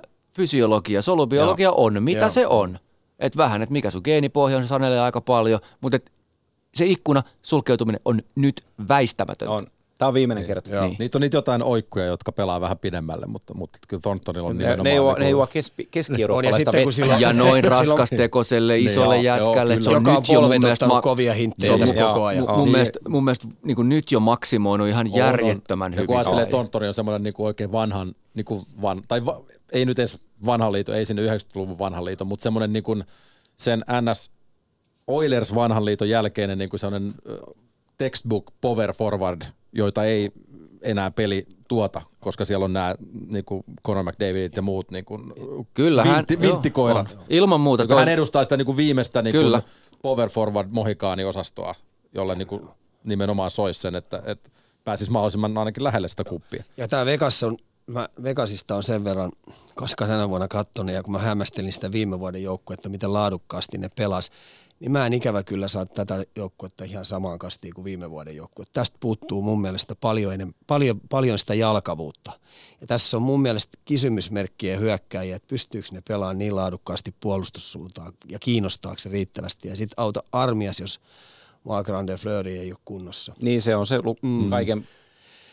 Niin tai. niin, tai se on niin kova koppari kyllä, että, että, että jos se on terve, niin se pystyy ryöstämään pelejä, mutta jos se ei, niin, niin mitä nimenä, nimenä, nimenä kakkosketju on kovempi kuin viime vuoden kyllä. joukkueella, mutta toteutus on sitten, kun mennään pudotuspeleihin, niin, niin, niin onko se, onko se selkä suorana, kun tullaan omiin päin, koska jos se on vähäkäs suorana, niin se ei tiedä hyvää. Niin Pacioretty, Statsni ja Stone ei niin. ole huonoja pelaajia, ei. Mutta kiinnostaako riittävästi lyödä roppaa likoon niin, että sä voitat viisi viisi pelejä?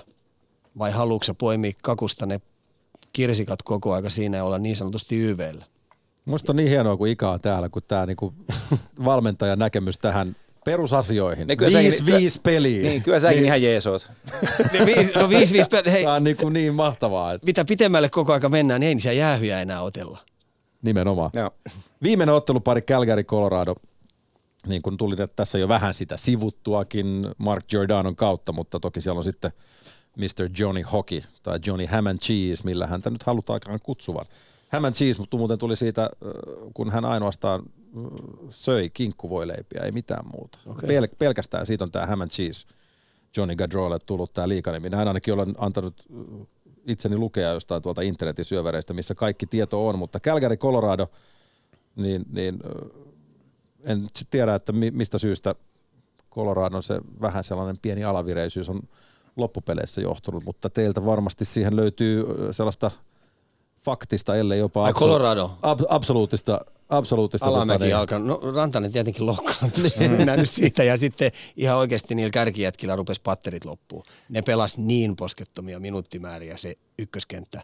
Lankeskuun Rantanen Mäkinen, että et se oli epäinhimillistä. Mutta mitä sitten, löytyy takaa? Niin, justiinsa kun takaa on niin. ollut. Sieltä on vähän tullut apuja, mutta mut ei riittävästi. Mutta ennen Rantasen loukkaantumista olihan se, niin kuin se patterit loppu jo niin kuin si- no, rupes, kyllä, siinä se, jo. Kyllä et, joo, et, kyllä. Et, et, et, Jos me lyödään rosterit vastakkain, niin tämä on neljä muna kanadalaisille. Se on just näin. Joo. Et ainoa, joka sen pystyy yskiin toiseen suuntaan, on aivan ultimaattisen hieno loppukauden pelaaja Philip Grubauer toppien välissä. Se on muuten jo käsittämätön pompun tehnyt. Kyllä. Tämmöistä se juuri vaatii. Mun Joo. mielestä Mäkinen on tosi ytimessä, että ainahan se niin kuin jotain on löytyy, jotain juttuja, mutta kyllä tässä on asetelma aikas. Ei ihan mikään Tampa Columbus-osastoa, mutta kyllä tässä on selvä asetelma. On, on. Mm. Tämä on, tämä on ennakkoon ehkä selvin sarja. Niin, lännen siis, puolelta. Ne, ne on koko sarjassa. Niin, mä, annan Columbuks, että... mä annan Columbukselle vielä vähän enemmän chanssia okay. Colorado. Niin. Kun mä tulisin sitä tarkoitin, että se ei ihan ehkä, oh, okei, okay, sä näet sen noin tyylisesti. Colorado ei voittanut, right. Colorado ei voittanut Calgaryin tällä kaudella kertaakaan. Ei ole, niin kuin, ei ole ollut mitään. Et mitä olisi voinut niin Colorado laittaa pöytään Calgaryä vastaan. Ja tässäkään nyt ei kuitenkaan mihinkään välimatkoihin voi hirveän paljon niin syyttää. Ei, mutta se on se, se missä on Coloradon ainoa, ja ainoa sauma tässä sarjassa on Grubauer vastaan Mike Smith. Joo, siis se, juu. Sillä, sillä ne pystyy horjuttamaan tätä. Jos, jos Colorado, Calgaryn mokke rupeekin imuroimaan, mutta toihan niin niin tulee periaatteessa mokke-ongelma, niin sit saattaa olla sauma Joo. vähän pitkittää sarjaa. Mutta kyllä mä, en mä kyllä näe millään, että et tämä joukkue hyytyisi. Tämä on saanut kumminkin aika pitkään valmistautua pudotuspeleihin, Joo. jopa vähän lasketella.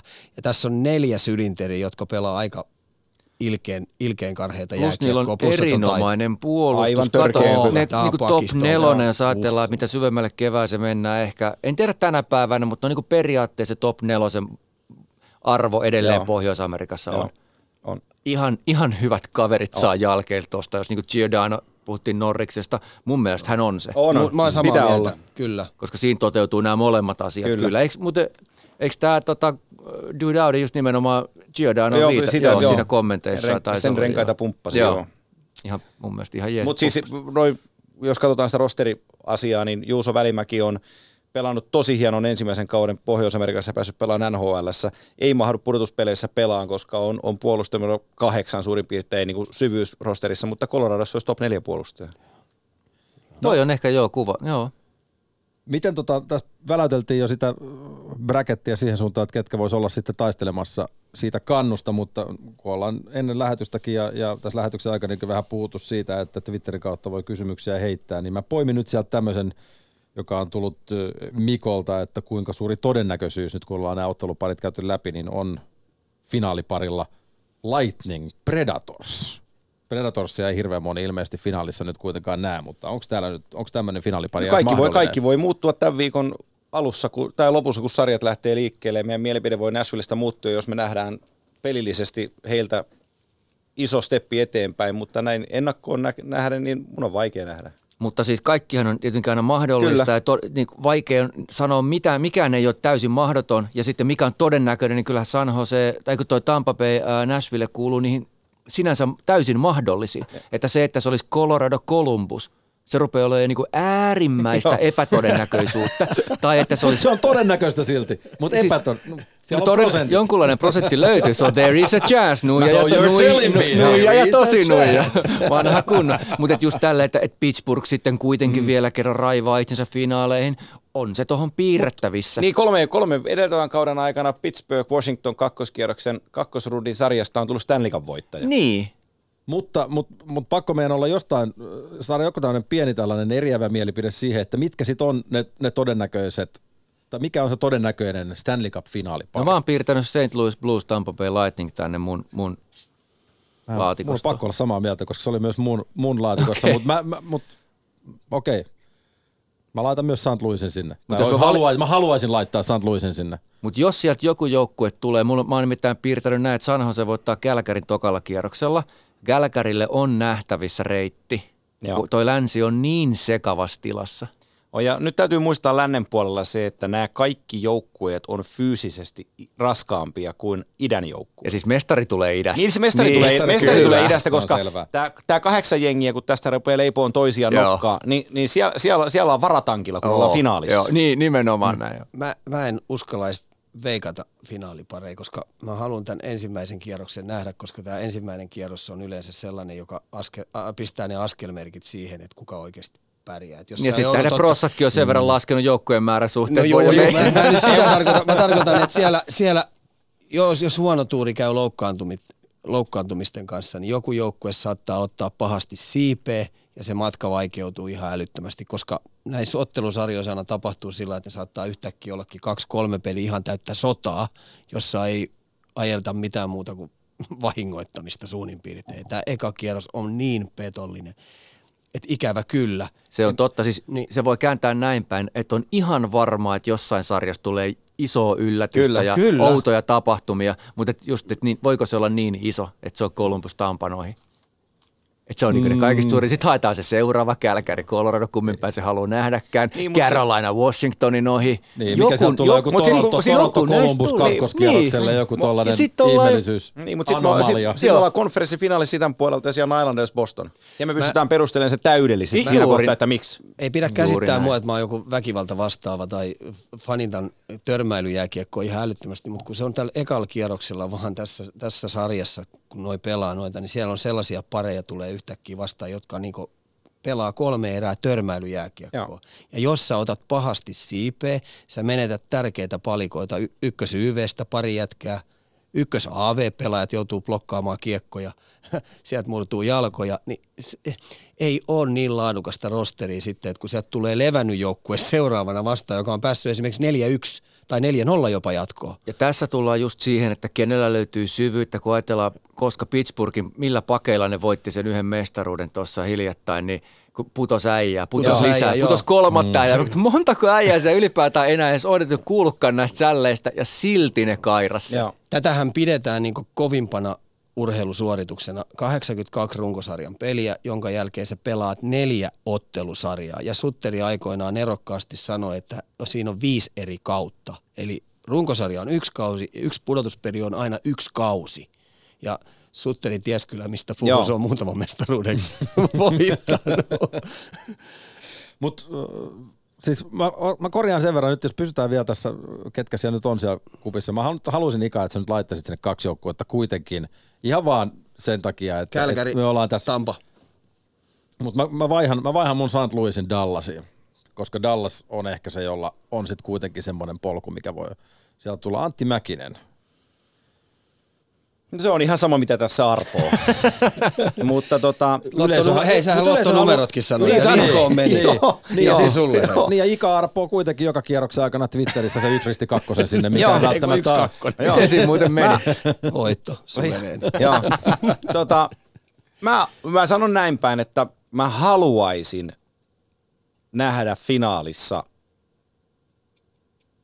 Että sä pääset matkustaa kivoin paikkaan. Mä, mä, mä, mä haluaisin nähdä finaalissa Calgary Flamesin ja Boston Bruinsin. Se olisi muuten kiehtova. Mä oon samaa mieltä tosta. Oh. Aika auki. Niin tää ei, tää, tää ei perustunut edelleen, tää ei perustunut todennäköisyyden, vaan ei, mä, vaan se, mä haluaisin, haluaisin. Koska mä, miksi? No ensinnäkin mä haluaisin, että kanalainen joukkue on, on finaalissa. Nähdä... Ei, ei, ei ole mun aikana, mm. kun mä oon ollut reissannut finaaleja paikan päälle, ei ole toteutunut, ei ole toteutunut pitkään aikaan, niin... Mä haluaisin nähdä sen euforian, kun päästään Kanadan rajan tolle puolelle, että kuinka, kuinka se liekki niin kuin oikeasti sitten syttyy, että ei tarvitse keksiä mitään ylimääräisiä poppakonsteja, että saadaan niin kuin jengi kaupungilla sekaisin.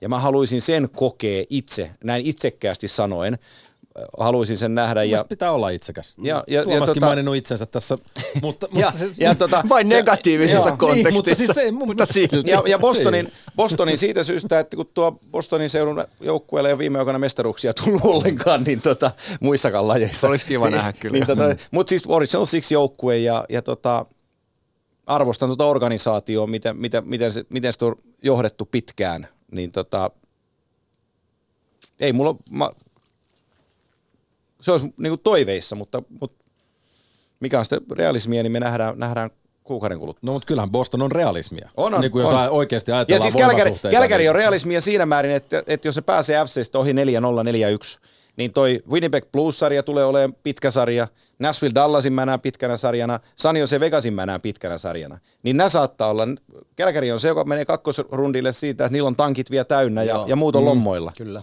Tämä voi hyvin Joo. olla mahdollista, just näin. Jos me ollaan puhuttu niistä, niistä yllätyksistä ja, ja näistä, niin okei, siis Saint Louis ei tietysti ole mikään yllätys, että et saat, saattaa mennä pitkälle, mutta on se siinä mielessä, että kun kaikki ajatteli sen Nashvillen sieltä lännestä, kaikki, kukaan ei ole niin kuin uskaltanut vielä tähän mennessä ajatella, että se voisi olla siellä suosikkien joukossa. Sanoin, se oli yllätys syyskaudella, mutta oikeasti tammikuun jälkeen se on kevään paras joukkue. Eihän se nyt helvetti ole yllätys, anteeksi. No ei se, se, tuli ei, jo, tuli ei, jo ei, niinku, ei, se, se on sensaatio, mm. se on sensaatio, okay. Se on tarina, mutta ei se yllätys ole, koska se ei tullut mitenkään viimeisen kahden viikon aikana. Saint Louisin peli on valmis, ne on valmis pelaamaan hyvää jääkiekkoa. Siellä ei niinku heikkoja lenkkejä, jos se pelaa sitä omaa identiteettiä. Sen takia se no on, siinä sellaisia, on siinä sellaisia Oskar Sundqvistejä, että sit kun ruvetaan oikeasti niin grindaan, niin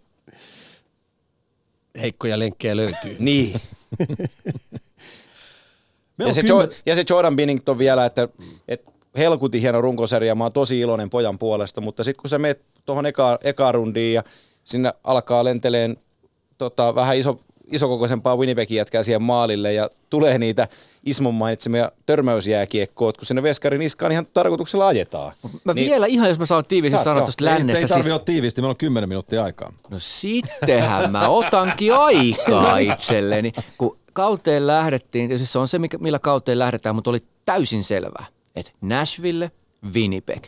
Että kumpi näistä ja ketä siihen miksiin tulee Joo. sitten mukaan. Ja sen heidän kakkoskierroksen kohtaaminen. Juuri näin ja miten vaikea se on se reitti sieltä ulos. Ja, si- ja nyt me katsotaan, ei kuulu millään tavalla tähän, niin kuin, välttämättä kärkiosastoon, että et näin hullu tämä länsi nyt on. Joo. Mutta se on ihan parasta mun mielestä. Tässä ehdottomasti. Palvelupeleistä kun puhutaan aina, niin kun ruvetaan mestaruuksia mittelemään, niin se on koko kauden kattava tarina. Et jos sulla on siellä kauden aikana koko aika ollut epäileviä juttuja, että se peli ei toimi, eikä ota millään syttyäkseen, eikä sitä ja tätä, on kurittomuutta ja muuta, niin harvemmin ne korjaantuu täydellisesti pudotuspeleihin, harvemmin. Eli kyllä nämä joukkueet, joilla on peli valmis ja kurialaisuusjutut on valmiina, niin kyllä ne vaan pitkälle sitten. No, ne on suoraan edellä. Niin, no, no niin kuin lähtökohtaisesti, ja siellä on itseluottamusta, itseluottamusta lähtien, niin kaikki on niin kuin vähän niin kuin kunnossa. Joo. Me tiedetään, mitä me tehdään. Sen takia täällä on vahvoja joukkuja. Mm. Täällä on niin kuin Tampa, Boston esimerkiksi, ja Washington on jo kerran tuon matkan tehnyt, ja niillä on johtajuutta pirusti tuolla. Että kyllä tämä on niin, niin arpa peli ja määrättyjen joukkueiden kanssa pistää niin kuin tuonne päätyy asti. Ja just varmaan se Toronto tulee tohon, kun on ollut se arvonta käynnissä nyt, niin Joo. se on se heikko, että koska periaatteessa, mitä aikaisemminkin mm. sanoin, niin periaatteessa pitäisi niin kuin olla. Pitäisi, mm. joo, kyllä. Niin, mutta mietit sen ekan pelin siihen mm. T D Gardeniin, kyllä, ja Toronto tulee kyllä. ja Gardiner vetää miinus kolmosen tauluun, Ni, niin se paniikki on valmis. Mutta onhan tuossa sitten niinku, tietenkin myöskin se mukava puoli tässä tämän kevään playareissa on se, että aika suurella todennäköisyydellä myös puhutaan todennäköisyyksistä, on se, että, että Lord Stanleyn vartijat tuovat kupin myös tänne Suomeen tänä, tänä kesänä. Mm, ei, ei, niinku, jos Tampa vie, niin ei vie. Niin, mutta siis mä sanon, puhutaan todennäköisyyksistä. Ketäs Bluesissa pelaa? Niin. Se on, se on Tuomas se finaalisarja. Niin ihan suomalaisia finaalisarja. Eikö Husso? No joo, nelosverkka. Niin, niin siis teknisesti. Niin, niin. Mutta mä pel- niin. petään vaan sen Dallasin suuntaan. Siellä on pari ah, no sittenhän joo. On pari ja, ja sit sanotaan, kun meitä kuuhulluja, ketkä valvoo yöllä, yöllä pelejä katsoen, niin, niin tota, myös jatkuu edelleenkin noi niin sanotut primetime-jääkiekko-osuudet. Eli ensimmäisellä kierroksella, toisella kierroksella, kolmannella kierroksellakin tulee vielä parhaaseen mahdolliseen katseluaikaan N H L-pudotuspelijääkiekkoa, että kannattaa pitää niin kuin silmät auki, että näkee ne iltapäiväpelit ei ole sitten ajantäyttöä, vaan siellä ihan oikeasti kalistellaan tosissaan niissäkin peleissä.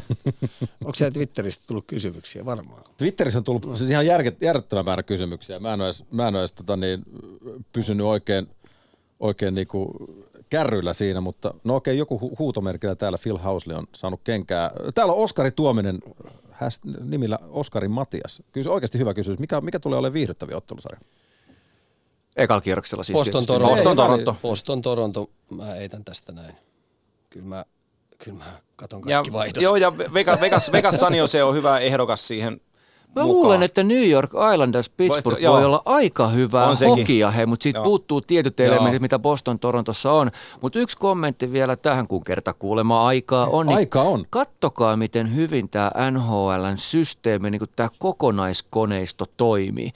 Miten tasasta, miten riittävä määrä vaihtuvuutta huippujoukkueissa, miten tasaisesti jakautuu siis tähdet ympäri liigan, kun on tämä tasausjärjestelmä kahtaalta, sekä palkkakatto että draftit. Tämä on kaunista. Tämä on niin todella on. hienoa tsiikata, että, että, että tässä on pari jengiä, jotka ehkä vähän alempaa tulee, mutta seitsemän, kahdeksan porukkaa, joiden mestaruus ei loppupeleissä yllättäisi. Niin kuin... on hienoa, että se tanking tavallaan, se, se arvonta hoidettiin niin kuin tavallaan sillä pois, että se, siihen ei enää lähdetty niin kuin muutama kausi sitten, mutta, mutta niin kuin, tota niin, äh, tämä palaa myös siihen, tämä kyseinen, että miten hyvin tämä sarja on hoidettu, on se, mistä on vähän itkettykin, on se playoff-järjestelmä. Että mm. vaikka pelaajat on siitä niin kuin huutanut, että siinä tavallaan ei ole väliä, kuinka paljon pisteitä nyt sit saat, että se, niin kuin se runkosarjan duuni suljetaan sillä. Mutta, mutta sitten taas toisaalta, niin kun katsoo näitä ottelupareja, niin musta on aika Ky- jees. Se Joo, voi ja... olla sellainen asia, joka nousee sitten C B A-aiheeksi, Joo. sitten toi pudotuspelit tässä, kun nämä neuvottelut kohta alkaa, että hirveän vaikea on nähdä todellisia syitä, miksi tämä Thunderi kannattaisi nyt pyyhkiä pois jollain työsululla esimerkiksi, mm. että kun ei ole sellaisia jättimäisiä eikä, klönttejä pöydällä. Ei, eikä tällä, tällä hetkellä siis keskustelu on just tätä, että, että aikaisempiin lokautteihin nähden niin ei ole mitään niin isoa pöydällä, että, että tulisi lakko. Niin justiin, mm. et, et, tai siis työsulku. Tai työ, anteeksi, niin, työsulku, jo. Mutta tota, se on, niin kuin, se on niin kuin hyvällä framilla ja pelaajat tietää se ja omistajat tietää se, että nyt nyt kaikki näyttää niin kuin hyvään, hyvään suuntaan. Ja sitten siellä on toi... se Seattle tulossa joo, vielä, kyllä. joka tuo ihan uutta puhtia toi... taas ja luo viisikymmentä työpaikkaa. Tämä on niin hyvää jääkiekkolle mainosta tämä N H L-runkosarja, kahdeksankymmentäkaksi pelit. Se joudut ihan oikeasti tekemään valtavan työn, että sä pääset pudotuspeleihin. Se on järjetöntä vääntämistä, kääntämistä. kahdeksankymmentäkaksi peliä, että sä pääset pudotuspeleihin. Ja yhdeksänkymmentäkuusi pistettä ei välttämättä riitä. Niin, yhdeksänkymmentäkuusi pistettä. Sä voit kuvitella, minkälainen paine on toimistolla koko aika. Että jokainen päivä sä yrität ottaa organisaatiosta maksimit irti. Siis maksimeita haetaan koko aika, jotta sä voit voittaa yhden pelin. Siellä ei voi ohipelejä tulla kovin montaa. Ei vaan voi tulla, varsinkin kun sä oot keskitason joukkoon. Sun maaditaan melkein viisikymmentä voittoa, että sä pääsit pudotuspeleihin. Se on ihan järjetä. Tämä on niinku sarjana ihan, niinku ton runkosarjan arvostuskin on koko aika noussut ja ihmiset tykkää siitä paljon, koska niillä peleillä on oikeasti kova merkitys ja panos koko ajan. Mun, mun mielestä toi kaikki kieliin niin kuin siihen suuntaan, että ne on pelkästään syitä, minkä takia niin kuin myös suomalaisittain on nähty kaikkien aikojen N H L-kausi. En mä jotenkin, että niin siis on... sen juurisyyhän toki on suomalainen pelaajatuotanto. Joo, totta ja kai niitä, sekin, niin, mutta, mutta, mutta niinku yksi osa sitä. Joo, varmasti, varmasti. Suomalainen pelaajahan on tosi arvostettu tuolla, että nämä kaikki nämä meidän naperot, jotka on tuonne lentänyt, niin ne on niin tunnollisia poikia harjoittelemaan, ne on niin tunnollisia poikia kuuntelemaan, mitä systeemiä pelataan, ja ne pyrkii tekemään kaikkensa siihen, että että ne ei vuoda puolustussuuntaan. Se, mikä hien... niin valmentajat se, tykkää mm. pirusti niistä poista. Se mikä, se, mikä on hienointa, niin juniorijääkiekkoilijoilla on tällä hetkellä oma unelma pelata N H L:ssä. Ja se on kirkastunut niinä aikoina, kun on saanut tehdä tämän sarjan kanssa töitä.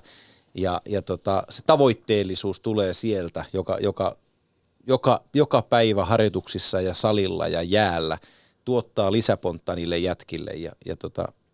Silloin me nähdään näitä, näitä poikia. Se reittihän on niin kuin sama kuin se aina aikaisemminkin on ollut, mutta on esimerkkejä, se vauhti on kiihtynyt. Eli esimerkkipelaajien määrä on iso, iso työntävä voimavara ja sitten se, että kun se tapahtuu aikaisemmin kuin koskaan. Eli kun saat seitsemäntoista liigaan, drafti, N H L. Kaikillehan näin ei käy, mutta kun noita tarinoita on vaikka kuusi, seitsemän, kahdeksan, kun niitä on pari per vuosi.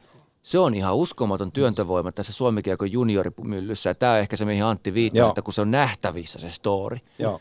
No, ja se, kun ennen huippupelaaja oli parhaimmillaan niin kuin siihen kaksikymmentäviisi kolmekymmentä ikävuoden osaan, niin nyt se on niin kaksikymmentä kaksikymmentäviisi niin kuin väliin osuus ja milloin se sun prime niin kuin N H L:ssä on. Joo, tästä tulee iso kysymys olemaan meidän näissä Suomen huippujätkille, jotka varataan tonne noin, että et missä vaiheessa ne lähtee. Mä, saan, mä suosittelisin vahvasti sitä, että älkää pojat lähtekö liian aikaisin. Kuinka moni on älkää lähtenyt ikä liian aikaisin? Ku, no kuinka monella nyt tuolla on mennyt siis? Lähtikö no, Puljujärvi liian aikaisin? No ei, se lähtenyt liian aikaisin mun mut, mielestä. Mutta esimerkiksi Aho, niin Aho pelasi liigan läpi.